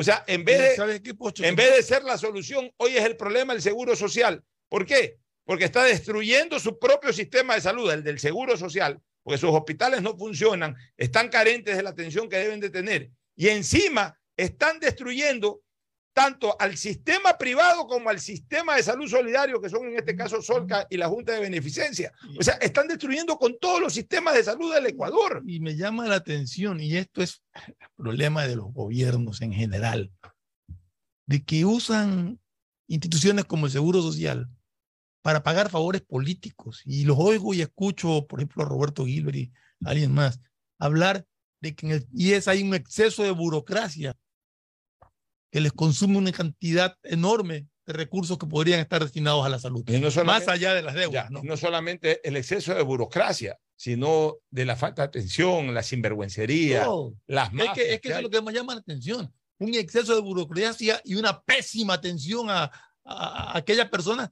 que ni siquiera es que van por un trámite, van porque se están muriendo, van por falta de, por, por atención médica y Mira. los tratan mal y los dejan en los pasillos porque no hay cama. O sea, realmente es desesperante. Mira, tanto es la mafia, en donde se habla incluso de que estarían involucrados miembros del consejo directivo, que son los que au- aupan de alguna manera ciertos manejos políticos en los hospitales. Pero es tanta la mafia, la, la- este enredo, esta podredumbre, que por ejemplo, conozco de un caso, ni siquiera soy amigo de esa persona, pero he conocido porque he visto en redes sociales, me ha llegado información también, de un doctor que en un concurso de mérito ganó para ser el director del hospital Gustavo Cornejo, que es el hospital del Seguro Social de, de, de, de Seibo, que se llama Seibo, pero el nombre oficial es en memoria pues, nuestro, de mi querido amigo, el Chavo Cornejo, el doctor Gustavo Cornejo, este, lleva ese nombre. Todavía no le ponen, a propósito, placa. la- el- digamos, el, El, el nombre. el- letrero no se lo ponen, pero ya el, hospital tiene ese nombre, el doctor Gustavo Cornejo. No me acuerdo del segundo apellido del Chavo, pero, pero eh, eh, ese hospital ya fue denominado de esa manera, de manera oficial. Bueno, ahí ha habido una persona que ha ganado la dirección de ese hospital. Y resulta que no lo posesionan, a pesar de que incluso ya se ha enterado de eso, el presidente del Consejo Directivo, es decir, Alfredo Ortega Maldonado, ya se ha enterado, ha mandado a señalar de que si este señor ha ganado, que lo posesionen, pero tienen aguantada la posesión. ¿Quién? Las mafias, la, la- la burocracia ahí, no, no dan paso a la posesión de, digamos, y que ya as- asuma funciones este, este director eh, que ha ganado por concurso la administración de este hospital. O sea, eh, ahí no hay ni Dios ni ley tampoco en ese seguro social.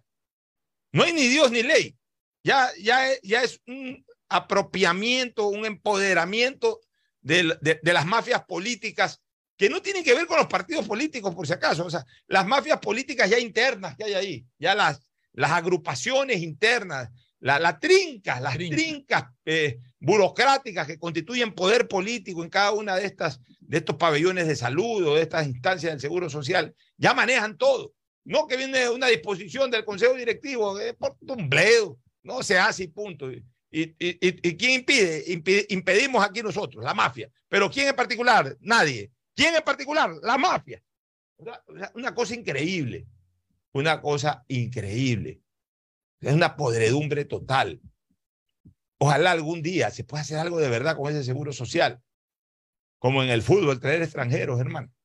O sea, así como se salvó el Banco del Pacífico en su momento, cuando decidieron que nadie meta mano sino una corporación extranjera, que venga un grupo de extranjeros españoles a manejar el Banco del Pacífico. Este es el Banco del Pacífico, un banco rentable, recuperado, eh, que incluso ya el Estado no lo quiere, ni gente, parte del Estado no lo quieren vender porque es, rentable. A ver si fuera hueso y pellejo ese Banco del Pacífico, no quisiera todo el mundo que se lo venda. Ahora resulta que, ¿por qué no lo quieren vender? Porque da rentabilidad. ¿Gracias a quién? A la administración extranjera. Ojalá algún momento se pueda eh, contactar y contratar a un grupo operativo extranjero que venga y maneje el seguro social de principio a fin. El consejo directivo tiene que ser designado por nosotros, por los afiliados, por los jubilados, por ustedes también, los jubilados. Somos los que tenemos que, en una votación universal, eh, optar por varias ternas y, y- decidir cuál es la mejor terna que nos represente. Ya basta esto de que el presidente de turno ponga al presidente del consejo directivo. Estas deudas vienen desde el 2008, señores, desde el 2009. Los representantes son los mismos durante no sé cuánto Así es. Son deudas que se han venido acumulando. En el caso de Solca, al menos. ¿Por culpa de quién? Por culpa de estas mafias que hay. Entonces, ¿por culpa de qué? De consejos directivos que están estructurados por gente que no representan verdaderamente al afiliado y al, y al, y al jubilado. ¿Por qué tiene que el gobierno de turno poner a un presidente del consejo directivo? ¿Por qué? ¿Por qué tienen que cuatro o cinco presidentes de cámaras de la producción poner al representante patronal? ¿Por qué? Si esas cámaras no le consultan, no hacen eh, un, sondeo siquiera, eh, eh, son los presidentes de las cámaras, dos o tres, ni siquiera de todas. Hay, que poner al representante del sector patronal. Le ponen, lo pusieron alguna vez un señor Peso, que estuvo 10, 15 años, y su alterno era Rodríguez, y ya se fue Peso, ahora queda Rodríguez, y ya lleva 10 años también. O sea, por Dios, ¿a quiénes representan? Eh, ¿A quién representa ese señor de, de los, de los empleados, del sector em- eh, eh, trabajador? Representa a tres o cuatro dirigentes sindicales, pues no representa al sector trabajador. Que voten los trabajadores, que voten los, los empleadores, que votemos los afiliados y los jubilados, votemos en una elección universal. Ya hemos planteado incluso la forma, el día en que haya un, una jornada electoral universal, presidentes y asambleístas, ahí mismo, en el mismo padrón, que hay algún registro de que de- de- del padrón total, quiénes son afiliados y quiénes son jubilados y se les dé una papeleta aparte para ternas que se presenten, obviamente con una calificación exigente por parte del Consejo Nacional Electoral, cumpliendo requisitos de establecerse un reglamento o un reglamento para determinar cuáles son las condiciones de las personas que constituyan ternas y puedan formar parte de una elección para dirigir el Seguro Social. Y, y, después, el paso debería de ser de que se pueda contratar a una corporación extranjera que venga sin compromiso, que no conozca a nadie, que vengan y organicen esto. Pero enseguida saldrán, saldrán los mismos que hoy reclaman, maldita sea, Saldrán los mismos que hoy reclaman la falta de atención a decir, pero ¿por qué vienen de, por qué tienen que venir extranjeros que están concesionando, que le están dando la, la institución que es de, de todos, se la están dando a los ricos, a los ricachones? Esos malditos discursos retrógradas y acomplejados sociales con los que tienen, están hundiendo a este país, desgraciadamente. Esa es la gran realidad del seguro social. ¿Algún comentario tienen al respecto? No, yo creo que lo de seguro ya lo tratamos el otro día, lo, lo tratamos ahorita. Y realmente uno se indigna de lo que pasa ahí. No sé si Gustavo quiera comentar algo.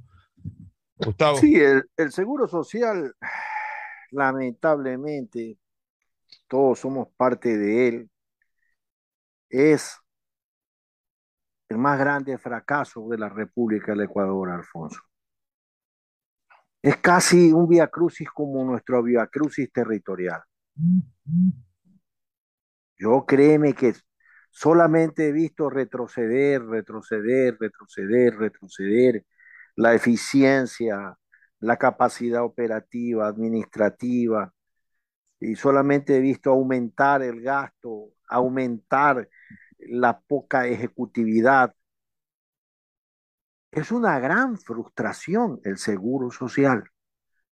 Las personas, por ejemplo, nuestra empleada doméstica no quiere ir al seguro porque dice que va a perder absolutamente el tiempo, que no le dan ninguna solución.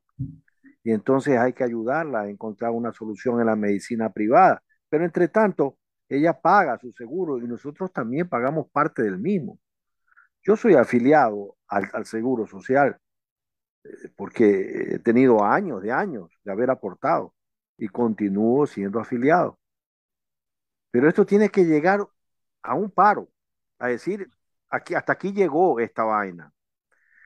Y yo créeme que a veces creo que en democracia, fíjate lo delicado que, que va y complicado que va a ser mi expresión.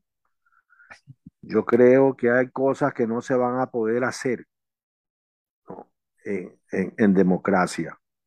Creo que lamentablemente eh, el país se encuentra en un verdadero, eh, eh, ¿cómo se llama esto? laberinto. Un laberinto. Dicen que dijo Simón Bolívar en sus últimos momentos, ¿cómo saldré de este laberinto? Por eso el libro de García Márquez se llama el general en su laberinto. El Ecuador está metido en un laberinto terrible, Fernando, que no parece encontrar salida frente a su seguridad social, a su, salud pública. Y esto no es de este gobierno. Esto es un peso enorme que se ha venido arrastrando con más o menos responsabilidad en todos los gobiernos desde que la democracia se reinstauró en todos.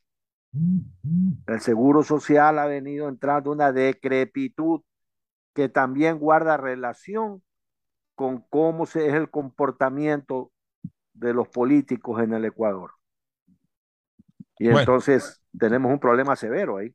Vámonos a una. Antes de la pausa, solamente un comentario. Es que Gustavo, al iniciar el programa, comentó algo sobre mi camisa. Yo ahorita lo que lo observo, él forma parte del equipo con Pocho, que ahora les gusta vestirse con los colores independientes del Valle. Está con, está con guayabera rosada. ¿eh? Pero bueno. Solamente observo eso nada más. eso sí dolió, ¿ah? Porque por lo menos, por lo menos se puede vestir de lauca, ¿no? por lo menos. Y entonces me Mira, ese, es indiscutible. Y entonces me vas a aludir a mí de que yo estoy de hincha de liga. Claro. Entonces, Mira, yo tengo un amigo. Yo tengo un amigo que decía, hay tres cosas que nunca van a pasar en el Ecuador. Que clasifiquemos a un mundial, que ya clasificamos a cuatro. Que fulano de tal, no voy a decir el nombre, pero usted ya se puede imaginar, que fulano de tal sea presidente de la República y que Auca sea campeón del Ecuador. Lo- lo Eh, tercero- Esas son tres cosas que nunca van a pasar. Ya, ya decía una ya pasó. Y lo tercero. La una ya pasó. Y la tercera puede ser este Los segundos no sabemos el nombre, pues no Pero podemos nos imaginamos. Ya, nos imaginamos. Ya, Y lo tercero, y lo tercero, no está tan lejos tampoco. No está tan lejos. Bueno, vamos a una recomendación comercial. Mañana voy a tratar el tema del tránsito, porque como lo puse en Twitter, pues quiero expresarlo, pero eh, un tiempo importante tomarme eso. Vivimos en el país del la culpa es del otro. La culpa es del radar, la culpa es del motociclista, la culpa es del peatón, la culpa es el de aquí, la, culpa, la culpa es el de allá. Nunca hacemos un mea culpa. Nunca reconocemos que nos excedemos en la velocidad, nunca reconocemos de que a veces vamos distraídos chateando o hablando por celular, nunca reconocemos de que a veces cruzamos mal la calle o nunca reconocemos de que no respetamos un, un- un paso cebra. Nunca reconocemos nada. Siempre la culpa es del otro. Y por eso es que el tránsito es desordenado. Ah, si choco, le diré al, eh, si choco con alguien, diré que la culpa es del otro. No importa, ya ahora tú ves que la gente tira los carros. Eh, se maneja de una manera tan intrépida que ahora la gente tira los carros. Te tiran un carro. Incluso a veces uno queda reflexionando, pues, me tiró el carro, o sea, pudimos haber chocado. Sí, no le importa, porque en el momento que, que- se choca, ya nadie se va a decir, chuzo, disculpa, la verdad, me descuidé, la verdad, cometí el error. No, se baja del carro, la culpa es tuya. Con el cuento de la culpa es del otro, todo el mundo está haciendo lo que le da la gana porque tienen ese discurso, la culpa es del otro. Se quejan de los semáforos, de los radares. Se quejan de los radares. Todo el mundo anda a exceso de velocidad, pero claro, cuando por ahí un radar les marca, no. La culpa es del radar que no está bien calibrado. No, si yo viajo en velocidad crucero, yo nunca me paso pues ni un, ni, ni, pero nada. Yo, me- eh, es más, siempre circulo a una velocidad menor a la máxima permitida. Mentira. A esos mismos que después se quejan cuando los capta un radar con exceso de velocidad, tú les preguntas, oye, ¿cuánto te haces tú, Guayaquil Salinas? No, yo ya en una hora treinta estoy en Salinas. Para hacerte una hora treinta Salinas quiere decir que fuiste a 110, 120. Porque si vas a 90, a Salinas te haces una hora 50, dos horas. O a Punta Blanca. Llegan diciendo, yo me hago 1.25 de Guayaquil acá. Pero no, no me he pasado el límite de velocidad. Y si por ahí me coge un radar, si por ahí me capta un radar, Mal calibrado el radar. mal calibrado el radar. Hable en serio. Miren todas las desgracias que están pasando. Hoy me he quedado yo realmente impresionado de conocer las cifras en Guayaquil. 129 fallecidos entre enero y este mes. 129 fallecidos por accidentes de tránsito. ¿Saben ustedes lo que son 129 muertos solo por accidentes de tránsito? O sea, no todo accidente genera muerte. Yo diría que eh, de cada 20 personas involucradas en un accidente de tránsito, se muere uno. Promedio. No es que cualquier choque ya se murió la gente. Pero para que hayan 129 accidentes de tránsito, incluyendo arrollamientos con Lo que motos, pasa es que hay sea. accidentes de buses que se mueren 10, 15 personas. Pero pocas veces, pocas claro, veces se han sí. dado esos accidentes. No estoy hablando en Guayaquil, no estoy hablando en el país. Ah, en Guayaquil, ya. Guayaquil nunca ha habido un accidente. No, no, no, no. Yo hablaba en, en las carreteras. Generalmente son muertes por choque, que se mueren una, dos personas. Pero para que se mueran 129 personas, imagínense la cantidad de accidentes de tránsito o incidentes de tránsito que hay en, este, en esta ciudad. Cantidad de imprudencias que se cometen. Porque la gente anda como le da la gana. Y todo es la culpa del otro. Miren lo que pasó desgraciadamente ayer en la perimetral.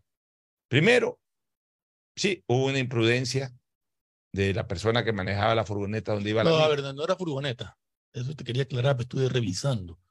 Era un auto, era un carro de. Bueno, era un auto. Era un carro que iba la señora Con dos niñas. dos niñas. Ya, iba, iba- Se, se le dañó, de lo que yo conozco, se dañó el carro y un señor que creo que era vecino de la señora paró para ayudar en el tema del carro. Ya, pero, pero déjame, déjame eh, ir, ir, ir paso a paso, porque digo, primero ahí hay una imprudencia que terminó generando esta, esta cuestión letal o mortal.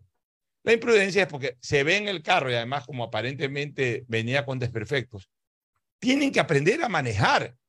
Si, si vas a ir a una velocidad baja porque tu carro está viejo, porque tu carro está dañado, todo, coge el carril derecho, derecho en una vía en donde hay tres carriles. No cojas el carril izquierdo. ¿Qué ¿De qué manera hay que decirles que el carril izquierdo es para, eso- para, eso para- para una velocidad mayor? No tampoco para ir a 120 kilómetros por hora, pero a una velocidad mayor. para Justamente rebasar. eso de que tú hablabas, de que te botan el carro, muchas veces también se da por eso, porque el carro va rápido por su carril izquierdo y se encuentra con un tipo que va a 20. A 20 y kilómetros Cruza el carro sin importarle quién viene. Así es. Entonces, primera, el- la imprudencia ahí, original, hablemos así. Eh, Encima ese carro se le daña a esa señora. Se le dañó el carro. Ya, viene otro carro a ayudarla. Ya, ahí sí tienen la prudencia. Bueno, en el momento que se le paró ahí el carro, ahí sí no puede hacer nada, pues no puede bajarse, empujar el carro eh, en una perimetral en donde no se puede ni transitar eh, peatonalmente, peor empujando un carro. Bueno, vino otro carro atrás, decidió ayudarla, no sé si fue un carro llamado, no sé si fue un, un No, familiar parece que era algún vecino. o algún vecino.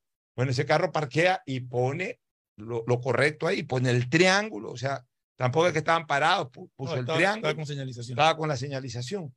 Viene un tráiler atrás. Tiene que ver a distancia. pues. ¿A qué velocidad habrá venido ese tráiler? Uno a qué velocidad habrá venido. Esos son campeones también para tirar los trailers. Van a toda velocidad y tiran, no les importa. Esta costumbre, la culpa es del otro, no les importa. Va a toda velocidad. Aún viniendo a toda velocidad. De todas maneras, a ver, mientras más manejas a velocidad, aprendan idiotas. Hablo de los irresponsables que vuelan. Mientras más manejas a velocidad, lo primero que tienes que aprender es a manejar a distancia.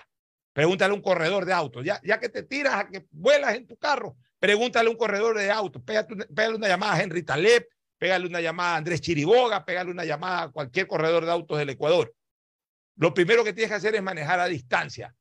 Eh, perdón, ver a distancia. Es decir, como vas rápido, tú no puedes ver eh, o, maniobrar en razón de lo que estás viendo a tres metros o a cuatro metros, a cinco metros. Tienes que comenzar, tienes que manejar pensando en las maniobras que tienes que ver, eh, que tienes que hacer en razón de lo que ves a 100 y a 150 metros. Porque como vas rápido, vas también recorriendo rápido la distancia. Entonces, si ya vienes rápido, tienes que ver que a 100 metros o a 200 metros, eh, digamos 100 metros, hay un carro parado que te tiene ahí los triángulos, que no se va a mover, pedazo de bobazo, que no se va a mover, porque está parado, está con los triángulos. Anda frenando, pues, para que por último llegas al sitio y ya frenaste, o vas abriéndote de a poco. Pero no, van a velocidad. Ahí sí, para meter el chuzo, ahí sí, son campeones del mundo, pero no ven más allá de 10 metros, no ven más allá de 5 metros. Y claro, cuando llegan al sitio, porque van rapidísimo, se encuentran con un carro está parado y ahí lo van arrollando. Y después con salir corriendo, bajarse de la cabina y salir corriendo, solucionaron el problema y dejan muerto a una niña. Irresponsables. Y siempre la culpa es del otro. Ya también hay que parar tanta alcahuetería. de- Lo que pasa es que también nos hemos hecho políticos los que hacemos opinión pública. Como reclaman 100 personas el tema de los radares, a la, la razón la tienen las 100 personas. Vámonos a una pausa para retornar con, con eh, el deporte. Ya volvemos. Auspician este programa. Aceites y lubricantes Gulf, el aceite de mayor tecnología en el mercado. Acaricia el motor de tu vehículo para que funcione como un verdadero Fórmula 1 con aceites y lubricantes Gulf. Si te gusta el tenis, ahora llegó la oportunidad de vivir tu pasión en cualquier lugar con Bet593. Regístrate en bet593.es y recibe un bono de hasta 300 dólares. Sí, un bono de hasta 300 dólares para que pronostiques resultados cuando quieras. Bet593.es, sponsor oficial de la Federación Ecuatoriana de Tenis y tiene el respaldo de Lotería Nacional. Aplican condiciones y restricciones. Profe Alfaro, ¿quiénes se sientan en el banco de la tri? Yo quería que cada jugador que se siente en este banco sepa qué era lo que estaba representando. Teníamos que generar un sueño que fuese lo suficientemente grande para que quepan todos, que ese banco o ese sueño fuera capaz de albergar a 17 millones de personas. En el fútbol, bancos hay muchos, pero solo Banco Guayaquil es el banco de la tri, patrocinador oficial de la selección ecuatoriana. Ya es hora de que puedas vivir la experiencia más fabulosa de tu vida. Mole el Fortín te regala una turqueada de lujo. Sí, por cada 15 dólares de compras participas por un espectacular crucero sin visa para dos personas por todo el Caribe. Y lo mejor es que es todo incluido. Pasaje de avión, hospedaje, alimentación, bebidas, diversión y todo lo que te puedas imaginar para disfrutar una turqueada de lujo. Recuerda que la mejor experiencia te la regala Mole el Fortín, porque siempre con sus promociones te conviene. 150 países al mejor precio con el chip internacional Smart SIM de Smartphone Soluciones. Estamos 24 horas en los aeropuertos de Guayaquil y Quito, pasando migración junto al Duty Free. También en Plaza Quil, local 55, en San Borondón, en la avenida principal de Entre Ríos. Lo importante es que cuando viajes estés conectado, sin esperar conectarte un Wi-Fi, conéctate directamente con tu chip al teléfono celular que quieras llamar a través del WhatsApp o de manera directa. No lo olvides, Smart SIM de Smartphone Soluciones te espera en el aeropuerto con atención 24 horas al día. La CNTEP está comprometida con la rentabilidad social y por eso te trae una gran noticia, un acuerdo de pago para quienes tienen deudas vencidas. Este beneficio aplica para personas de la tercera edad y discapacitados. Y esto no es todo. Realice el acuerdo de pago con un abono de tan solo el 5% y recibe hasta 36 meses plazo. Aprovecha esta oportunidad que la CNTEP te ofrece y ponte al día con tus pagos pendientes. Nuestro objetivo es transformar la manera de vivir de los ecuatorianos. Autorización número 72, CNE, elecciones 2023. Amor, ¿no crees que necesito comprar Vigen? Deja ver. Creo que no. No veo ninguna cana. Espera, mira, mira, acá hay una, mira, toma la lupa. Todos van a querer participar en la promo futbolera Vigen. Presenta una caja vacía de Vigen Men para cabello, para barba y bigote en Western Union a nivel nacional. Reclama tu raspadita y gana camisetas, gorras, destapadores y además participas en el sorteo de 2 TV Smart. Todas las raspaditas están premiadas. Más info en arroba Vigen Ecuador. También participa Vigen Polvo.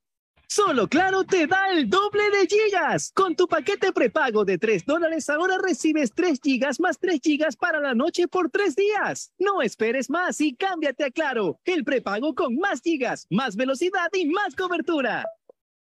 Válido hasta el 31 de agosto. Más información en claro.com.es. Pedagogía, diseño, medicina, arquitectura, comercio, turismo, nutrición, literatura, computación, psicología, trabajo social, electricidad, agronomía, animación digital. La verdad es que tenemos tantas carreras que ofrecerte que no nos alcanzan en esta cumbre. Ven a la Feria de Estudios de la UCSG y descúbrelas todas. Te esperamos este 5 de agosto, de 8 a 17 horas, en la avenida Carlos Julio Arosemena, kilómetro 1 y medio. Tenemos muchas sorpresas y beneficios para ti.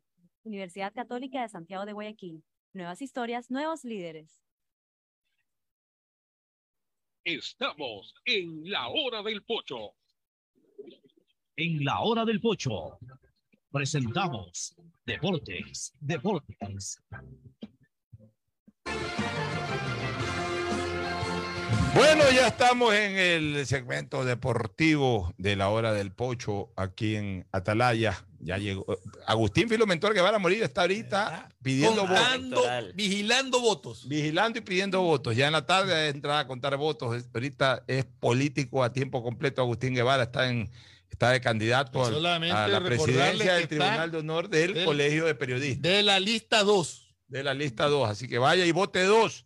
Vote por la lista 2. Todavía tiene tiempo de ir a votar por la lista 2. Denle el voto a Agustín Guevara ahí para que presida el Tribunal de Honor. Así que ahí está Agustín Guevara Morillo con su presencia. La gente lo quiere. Seguramente está mirando algunos votos ahí. Esperemos buenas noticias después de las 6 de la tarde y mañana felicitarlo como nuevo presidente del Tribunal de Honor del Colegio de Periodistas de Guayaquil. El que sí está aquí es Tete Tinoco. Tadeo Tinoco hace presencia en hora del pocho. Tadeo, bueno. No es Tete Tinoco. Es que el apodo es Tete, pues. Pero Tete, pero es que te- Tadeo Por Tinoco, eso. entonces ya. No, pero es que el apodo de él es Tete. pues. No, no, no. El, el apodo de él, Tete. Tete. ¿Qué Tete tal? ¿Cómo Dejémoslo está? ahí. Tete. ¿Cómo están? ¿Cómo están? Venimos ahorita de la federación. Se está desarrollando el congreso de la misma, de la- el primer, eh, no extraordinario, ordinario, eh, de la rama de fútbol amateur y profesional. Están todos los directivos. Estaba también ya Jaime Estrada.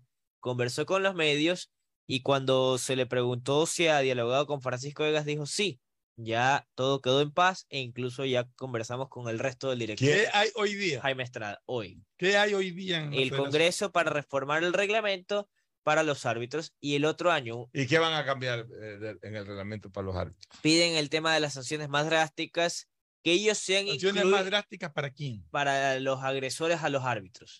Ya. Que ellos sean incluidos, sean Pero, a parte pero que se aclare eso, para los agresores a los árbitros, ya. agresores O sea, a los árbitros. Los- las personas agresoras a los cuales tenga la competencia de la Federación Ecuatoriana de Fútbol, sí. Ah, se, se refiere al caso Chiriboga, por el ejemplo. caso ¿no? Chiriboga, Caso un técnico, Chiriboga. un jugador, pero Ya. si es un aficionado, es- a la federación no puede. Pues eso compete la Policía Nacional. Eso ya compete a la policía. Ya. Entonces todas esas ramas van a decidir. Eh, otro Y no, va a haber, y no va a haber ninguna reforma de que ante una situación de emergencia se pueda contratar a También. árbitros extranjeros. eh, también van a tocar esa reforma eh, de qué darse, qué proceder y cómo consensuar la llegada de árbitros extranjeros. Es otro de los puntos que va a ser Eso es necesario. Y Porque si a no, estos vez- señores también por quítame esta paja, no estoy diciendo con eso que un puñete es quítame esta paja, Eh, pero, pero no, no ol- olvidémonos un poquito del tema, del tema este de, de- de- de las agresiones. Eh, por, por cualquier eh, contrapunto que tengan los árbitros con, con el fútbol ecuatoriano, con la dirigencia del fútbol ecuatoriano, ahora amenazan con suspensión. Y aquí el, el tema es, si ellos quieren suspender, est- están en su derecho de suspender, pero no pueden suspender el, la Liga Pro o el campeonato. Entonces, que tiene que haber la libertad de, en caso de que ellos paralicen, poder... Ellos siempre van a tener la ventaja de los árbitros, porque ya no es la época antigua. Puedes todas las semanas Yo, me acuerdo que en el año 76, si no me equivoco, Vinieron a acá. cinco Cuatro. árbitros extranjeros. Eh, bueno, estaba Ñeco vino. vino Ñeco, Goicochea, Goicoechea. vino Ñeco, Goicochea, Oscar Beiró, Beiró, y, y vino otro que no recuerdo el apellido, y, y Hernán Silva, que andaba chileno. por aquí. Yo chileno, vivía acá. Vivía acá. Entonces, eh, digamos que los centrales eran extranjeros. vino un peruano. eh, venía siempre Edison Pérez Núñez, pero lo También contrataba. Yamazaki vino pero- algunas veces. Pero no vino a vivir. Pero lo que te quiero decir es que igual ven- venían los árbitros, pero los Claro. jueces de línea eran nacionales. Eh, Claro. sí, o sea, no, No era terna completa. no se va a poder tampoco manejar toda una temporada con, con árbitros No, con pues terna sale. Eh, es más, necesitarías cuatro, porque hasta Claro. el suplente tendría que ve- venir extranjero. Y si necesitas VAR, tienes que traer el VAR también. ya, o sea, siempre van a tener la ventaja los árbitros de que en una medida de hecho, si la prolongan de largo, eh, ponen en apuros al fútbol ecuatoriano, pero por lo menos para solucionar estos problemas de que el domingo paramos, que el domingo para, se piden árbitros extranjeros, vienen un domingo, dos domingos hasta que se, hasta que se realice. Lo que es no se puede hacer es que si los árbitros deciden no pitar, no hay fútbol. Es un trabajo que se va a hacer. Ahí Francisco Vegas decía, a ver, más o menos cuánto tiempo nos tardará. Dicen que van a sesionar hasta alrededor de las 18 horas. Ayer en el pre- precongreso se, sesiona- se estuvieron hasta las once y media de la noche para llegar a acuerdos. ¿Hay algún otro tema aparte del tema? Es el único tema a tratar. El que Es se- extraordinario. es extraordinario. El único tema a tratar en todo el Congreso de Federación que tiene a todos los dirigentes presentes. Y otro de los puntos que llegaron ayer en el pre- precongreso era ratificar que la sede de la Federación Ecuatoriana de Fútbol no se mueve de Guayaquil. Porque había, la Había dudas. habían dudas y pedidos de trasladarla a la capital de la República. ¿Quién estaba haciendo ese pedido? Eh, varios dirigentes, entre ellos desde AFNA. Se hacía el pedido, pero ayer se firmó un convenio en la cual que la matriz es Guayaquil, pero la Federación Ecuatoriana de Fútbol puede tener sedes, obviamente, en todo el país, como su sede alterna es la Casa de la Selección, cuando haya reuniones allá en la capital de la República, como también presencia, así como hace el gobierno, dice, las coordinaciones nacionales, ok, también en las ¿Qué provincias. son las asociaciones? Exactamente. Si la Federación Ecuatoriana funciona con las asociaciones, la Liga Pro, la Liga Pro ya no funciona con las asociaciones, sino directo con los clubes. Exacto. Pero la Federación trabaja con las asociaciones. Las asociaciones son las gobernaciones futbolísticas relacionadas con la Federación Ecuatoriana de Fútbol. Oiga, vamos a, a resultados de ayer, eh, a, a un resultado de ayer y a los torneos internacionales, en este caso Libertadores y Sudamericana. Ayer le ganó el Paranaense 1 a 0. 1 a 0 Uno a Palmeiras. Quiere final. Ya hay gente que dice, entonces ahora viene el Paranaense. Bueno, es una opción que venga el Paranaense, pero tampoco 1 a 0, tampoco 1 a 0 es ya eh, eh, algo que lo, que lo coloque al Paranaense como primer opcionado. O sea, lleva una ventaja en relación al Palmeiras, que ya, claro que ya que ganó ya el primer partido. El gol pero- diferencia, el, gol- el gol de visitante ya no Ya no vale vale. doble, o sea que el Palmeiras le gana por dos goles de diferencia, cualquiera que sea el score, y clasifica Palmeiras. Pero el Palmeiras es un equipo peso pesado, es el bicampeón de América y, y además va a jugar en, en- en su estadio, porque este partido fue en cancha del Paranaense. O sea, Palmeiras puede ganarle con dos goles de diferencia, o puede ganar con un gol de diferencia e ir a los penales y cualquier cosa pasa, o pueden empatar y ahí sí clasifica el Paranaense, o puede ganar el Paranaense también. Pero yo eh, lo que quiero señalar es que para mí, eh, mi pronóstico Bet 593 es de que esa serie todavía está cerrada. Todavía no vemos una señal no, de, apertura ahí, de que este equipo es el que puede cabalgar en la última, en, la- en el- en el segundo partido y venir a Guayaquil. Yo creo que eh, todavía esa serie está cerrada. Yo tenía mi pronóstico que era una final entre Botafogo y Palmeiras. Botafogo, ¿no? Perdón, este, Flamengo y Palmeiras. Pero la pones en tela de duda. No, no, no, te la duda. Yo creo que Palmeiras sí puede, puede Ya, hoy juega, tranquilamente hoy, ganar hoy de noche juegan Flamengo y Vélez Arfield en Buenos Aires, en Sí, Liniers. correcto. Vélez, que Vélez Flamengo. Ese 19.30 es el encuentro de esta noche. Y, y ahí es cuando uno dice, ¿no? Pero si Barcelona el año pasado eliminó a Vélez. Bueno, fue eliminado por Flamengo, pero hace cuatro copas atrás eliminó a Palmeiras. Y que no pueda ganar una Copa Libertadores o no pueda llegar de nuevo a una final de Copa Libertadores, cuando otros que, que han sido sometidos por Barcelona lo han hecho con, con alguna posibilidad en esto. Acuérdate cuando Flamengo quedó años. campeón de la Libertadores, pasarlo a Melec para ellos fue un martirio y es más. si Fue por no- penales. Le, le ganó, sí, y le ganó por, por- le ganó con un penal dudoso que pitó allá en Brasil. O sea, e- eso nos demuestra de que no está tan eh, distante, tan alejada la posibilidad, que quizás le está faltando a los equipos ecuatorianos un poco más de ambición por ganar.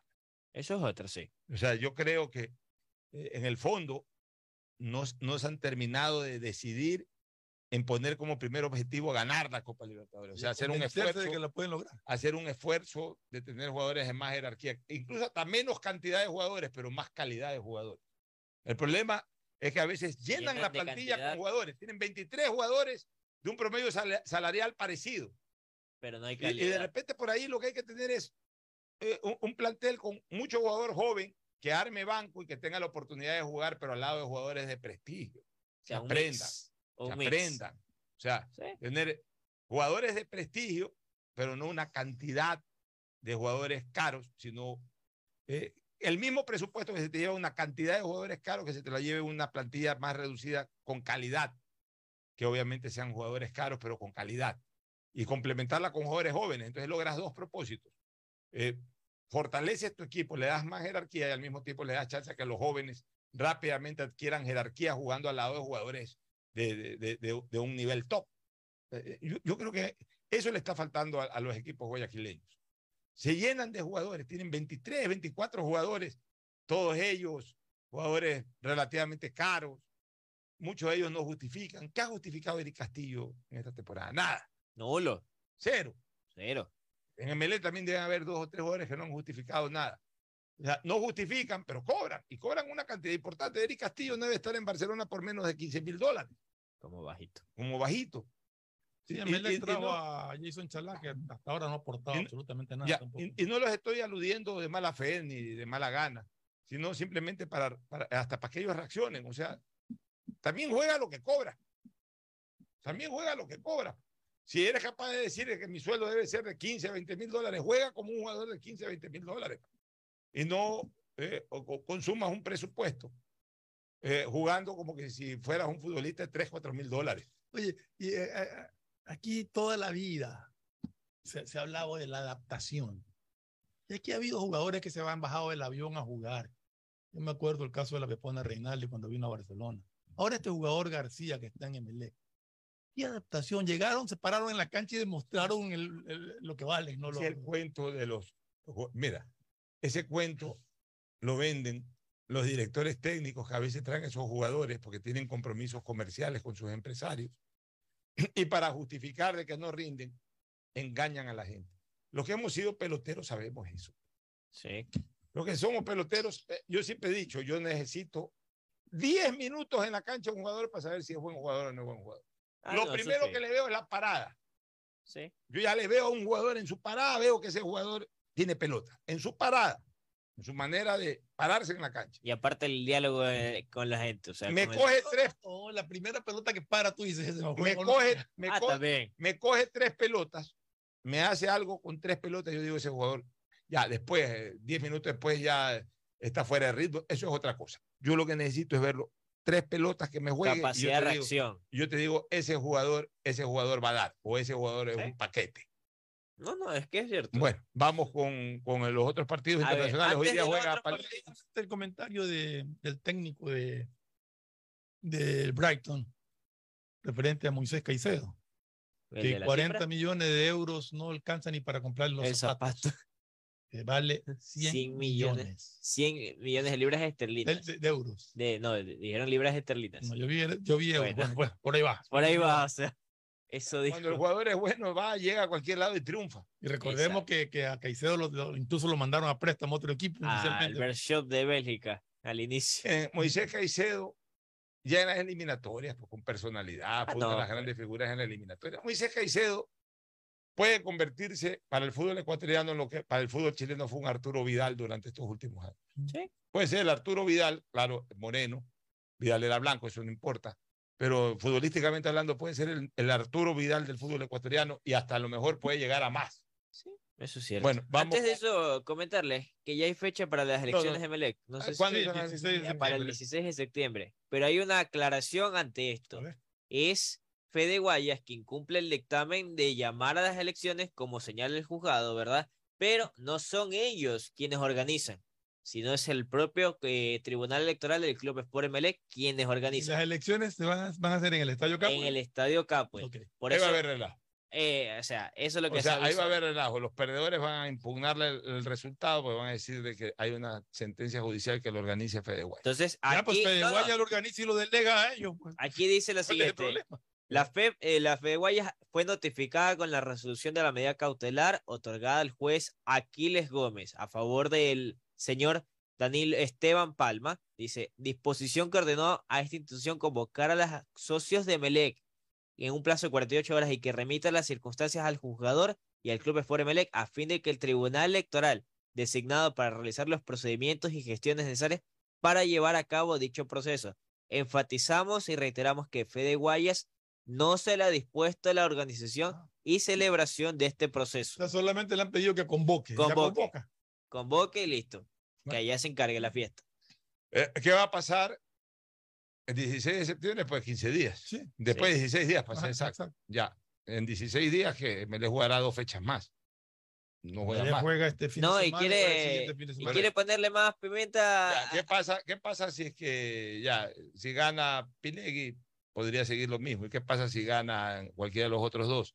Eh, se van a querer posicionar inmediatamente, van a interrumpir. Igual, así, así gane Pilegui.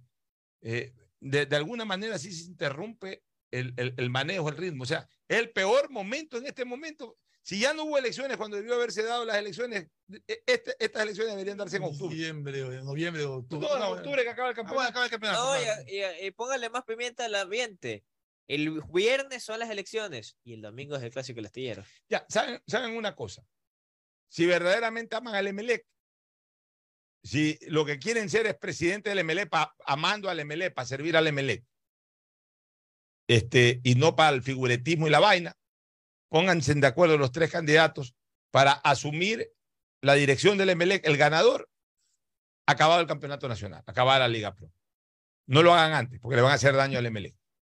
Háganlo cuando se acaba la Liga Pro. Así ganan las elecciones el 16, no asuman el 17 ni el 16. Van a tener cuatro años para, para, para tener esta pesadilla que es dirigir un equipo de fútbol. Cuatro años. Entonces, no se precipiten. Lleguen a un acuerdo. Cualquiera que gane, que se posesionan al día siguiente de acabada la Liga Pro y dejen que ya Emelec, con sus virtudes o defectos, termine la Liga. Termine la Liga Pro.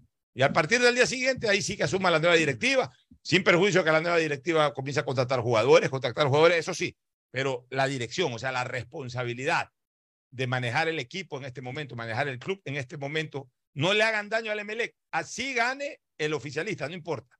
Que dejen que ya esta directiva que, que, que manejó esta temporada termine los últimos siete partidos Y de hecho, faltan. de hecho, en Emelec, eh, dicho por tanto por el candidato como por eh, eh, Nasib Neme, no hay lista oficial. Así La lo califica Fue, llegado a, a, a la presidencia de Neme, pero está ratificado de que él no es candidato oficial, es más, discrepa en ciertas cosas. Con, Bueno, pues por eso, con mayor razón, dejen que la directiva actual termine la temporada. No le hagan daño al Emelec, si es que verdaderamente aman al Emelec. Ahora, si están en el plano del figuretismo, ya están desesperados por coger el club, ya ser el presidente del Emelec y todo, hagan miércoles al Emelec. Y quiere que le diga la frase que me dio Roberto Ibáñez cuando le pregunté, porque esto salió en una publicación, creo que de Diario Expreso, y ahora se comunicó Fede Guayas, dice, está muy ambiguo por parte del juez la resolución. Eso es lo que me, me pudo manifestar el presidente Fede Guayas cuando le trasladé la oportuna consulta. Vámonos a una pausa para retornar con el Partido Independiente esta noche y, Y habló con- Deller sobre eso. Y hablar algo más de Liga Pro también, pero luego de la pausa.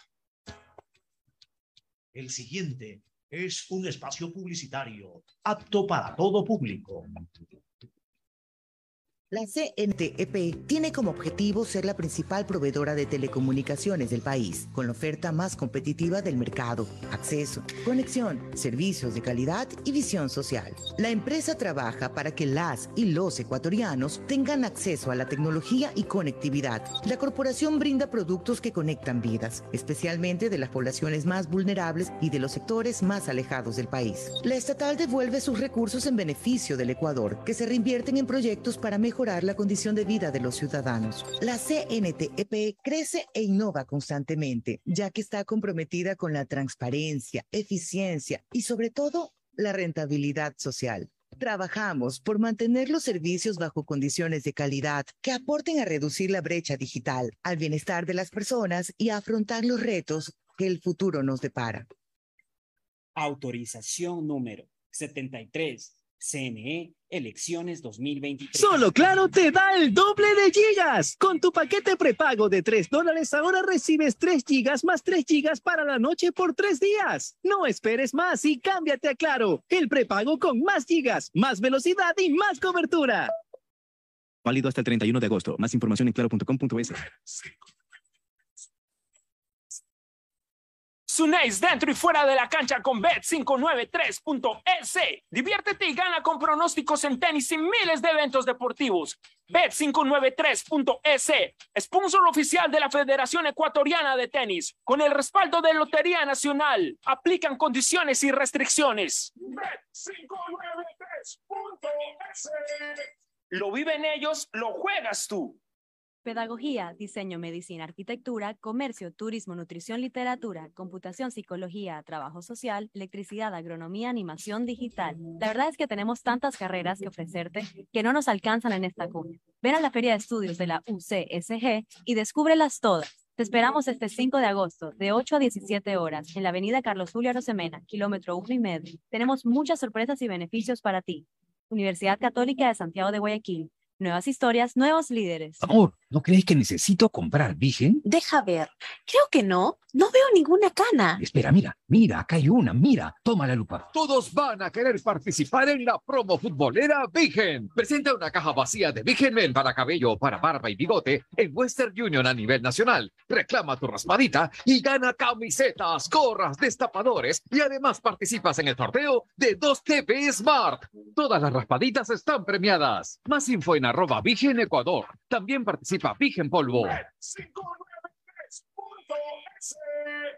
Tu mejor jugada siempre será divertirte con Bet593. Pronósticos deportivos y juegos en línea. Regístrate ahora en Bet593.es y recibe un bono de hasta 300 dólares para que empieces a pronosticar. Bet593, sponsor oficial de la Federación Ecuatoriana de Tenis, con el respaldo de Lotería Nacional. 593.es. Lo viven ellos, lo juegas tú. Aplican condiciones y restricciones. Los programas, la empresa pública DACE trabaja por el bienestar de la comunidad. Generación Digital apoya a los jóvenes en su vida académica y profesional con una tablet con teclado Bluetooth, protector y ranura para chip. Maestros ejemplares capacita a los docentes y directivos de la ciudad para que puedan brindar educación de calidad. Las becas de excelencia académica construyen nuevas oportunidades para nuestros estudiantes. El albergue municipal Volver a Soñar brinda esperanza a personas sin hogar que tienen la oportunidad de salir adelante. Estos son algunos de los programas de la empresa pública DACE, que han beneficiado a más de un millón de personas que ahora pueden superarse. Alcaldía de Guayaquil. ¿Cómo medimos el progreso de un país? Podemos empezar midiendo los kilómetros que junto a Electrocables hemos recorrido, en los que hemos construido grandes logros que hoy nos acompañan. iluminando los caminos del desarrollo, dando calidad y seguridad a la energía, que ha llevado a Electrocables a obtener las certificaciones más exigentes. Arrancamos con una convicción y un compromiso. Y hoy Electrocables cumple orgullosamente 40 años haciendo las cosas bien. En la alcaldía estamos trabajando para cambiar el lodo por calles y así más zonas en Guayaquil estén pavimentadas y así puedas caminar y recorrer cada rincón de la ciudad. El bienestar de la gente se siente. Ecuagen, medicamentos genéricos de calidad y confianza a su alcance. Ecuagen, una oportunidad para la salud y la economía familiar. Consuma genéricos Ecuagen.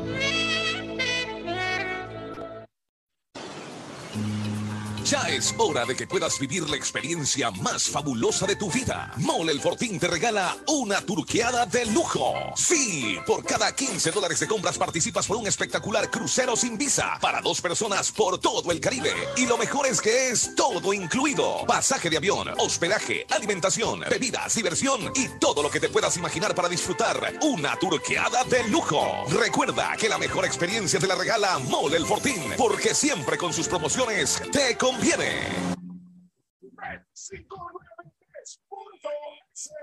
Si te gusta el tenis, ahora llegó la oportunidad de vivir tu pasión en cualquier lugar con Bet593. Regístrate ahora en bet593.es y recibe un bono hasta de 300 dólares para pronosticar resultados en miles de eventos deportivos. Bet593.es, sponsor oficial de la Federación Ecuatoriana de Tenis, con el respaldo de Lotería Nacional. 593.es.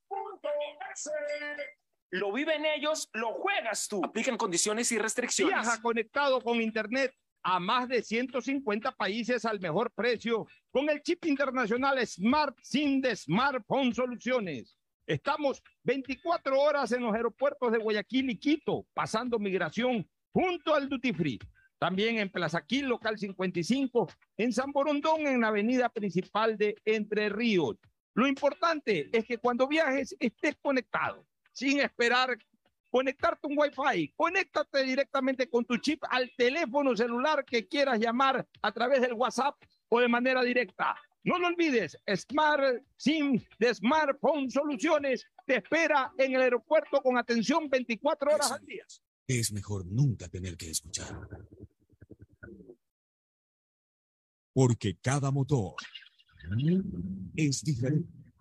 Desde hace 104 años, Lubricantes Full mantiene la más alta tecnología y calidad en línea de aceites para motores a diésel y gasolina. Está hecho con una fórmula especial para dar excelente protección a todo tipo de motores, evitando el desgaste prematuro de pistones, anillos y árbol de levas ayudando a mantener limpio el motor y libre de depósitos que se forman por las altas o bajas temperaturas. Dele a su motor lo que se merece. Lubricantes Full, la más alta tecnología en lubricación. 104 años preservando la vida de su motor. Lubricantes Full. Full es más lubricante.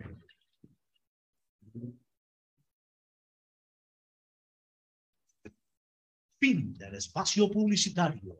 Usted está escuchando un programa de opinión, categoría O, apto para todo público. Muy bien, retornamos ya en la parte final. Hoy jue- eh, Serena Williams juega a las 6 de la Seis de tarde. la tarde. Cada partido de Serena Williams puede ser el último El partido último. de su carrera, porque ella se despide en el US Open. Pueden eliminarla en segunda ronda, en tercera ronda, en semifinales. Puede llegar a la final y a lo mejor gana el US Open, que es mi deseo. Pero de locos, pero ya, válido. eh, Cada partido de ella puede ser el último de su dilatada y exitosa al máximo Puede dar, carrera no, no sé cómo está, pero se podría dar eh, la posibilidad, no- sé cómo va el cuadro, pero darse la posibilidad de que sea Venus quien la deje fuera. eh. Y- no, sé, y- no sé si Venus ganó, la verdad. No por le eso doy no sé, seguimiento no sé cómo está el cuadro. Ya vamos a revisar eso, un detalle, un detalle Sí. morboso por ahí. Sí. ¿Qué pasaría si es que llegan a la final las dos? Eh, ¿Qué, qué, qué haría Venus? Uy. O sea, No te quería ver. le gana. O el papá no le da la No, pues aunque- y el papá incluso no se asiste cuando juegan las Pues, dos. Le, le- le llega a ganar Venus en una final a Serena, la retira del tenis sin el objetivo de lograr el, el- el Gran Slam 24 que le dé alcance a, Margaret Court. Sería terrible. Pero para Venus hace mucho tiempo que no. Sí, para Venus, yo, para, para mí que ya está eliminada, o no creo que. No Venus, sé, no, pero- eh, Serena todavía mantiene pero algo de nivel. pero- habría que ver, ¿no? pero Venus creo que ya juega es por, por, por ganarse sus últimos chochitos. Igual Serena. Bueno, vamos con Independiente del Ella, Valle. por ejemplo, en el US Open ganó en 1999 y 2009. ¿Quién? El caso de Venus. De Venus, sí. de Venus. Ya, vamos Desde con, gana. vamos Sí. con Independiente. Vamos con el cuadro independiente hoy 19 horas 30 en el estadio Rodrigo Paz Delgado. Va a ser el encuentro. Michelle Deller, a lo que le preguntábamos también sobre el equipo, decía, me gusta porque es como que se siente el aliento de todo el Ecuador cuando se llega a estas instancias finales. Ya es la tercera ocasión, esperemos Partido tener en el Atahualpa. en el Olímpico, no, en el Rodrigo Paz Delgado. Ah, en el Rodrigo Paz Delgado. Van Ojo una Rodrigo. cosa. El rival de Independiente es Melgar, que es de altura. Sí. Melgar. No es que- Cuidado, es ay, que la gente, la gente Melgar, puede el equipo pensar- en el que militó John Narváez. Ya, y puede la gente Eso. decir, ah, no, Melgar, Melgar puede ser una perita en dulce. No, es, es un equipo de altura para comenzar. O sea que la altura no le va a afectar a Melgar. Es equipo de Arequipa que está también a 2.600, 2.700 metros de altura sobre el nivel del mar. O sea, van a ser dos partidos de altura, digamos. Ah, Arequipa bueno. no está, no está a ese nivel de Quito, pues está a 2.300, 2.400, No, pero que, digo, van a ser que es el nivel de Ambato y todos sabemos que los equipos de Ambato, de Cuenca, juegan muy bien en Quito. O sea que Melgar va a jugar. A Melgar no le va a afectar la altura. Ahora, el resto será futbolístico. El nivel de... Ahora, Melgar Melgar, eliminó al Inter, si no me equivoco. Melgar Sí, eliminó al el Inter Inter y. Melgar es un equipo fuerte del fútbol peruano, no es un equipito Una aquí de, de dulce. frontera, es un equipo de Arequipa que tiene lo suyo también. Así que no crean que es tan fácil, vamos a ver cómo le va a Independiente, ojalá salga adelante. ¿no? Eh, ¿Alguna cosa adicional sobre ese partido? Eh, no, eh, como decíamos el otro día, las, todo el valor de las entradas que se venda van a ser donadas a una fundación y el optimismo señalan eh, por parte de Anselmi es que va con todo su once, eh, Vamos a ver. ¿Partido salvaguardando a qué hora es? 19.30 19 o sea, para que puedan llegar preciso a verla en casa y disfrutar de este fútbol. Perfecto. Y, eh, eh, hoy día de noche también juega Vélez con, ya dijimos, Vélez Vélez, con También Flamengo. 19.30, o sea, va a tener que misma estar con Zapping, o sea, viendo Libertadores, viendo Sudamericana. Ahí vamos monitoreando. Mañana le metemos de lleno a Liga Pro, mañana y el viernes nos vamos a una última recomendación y luego al cierre. Auspician este programa.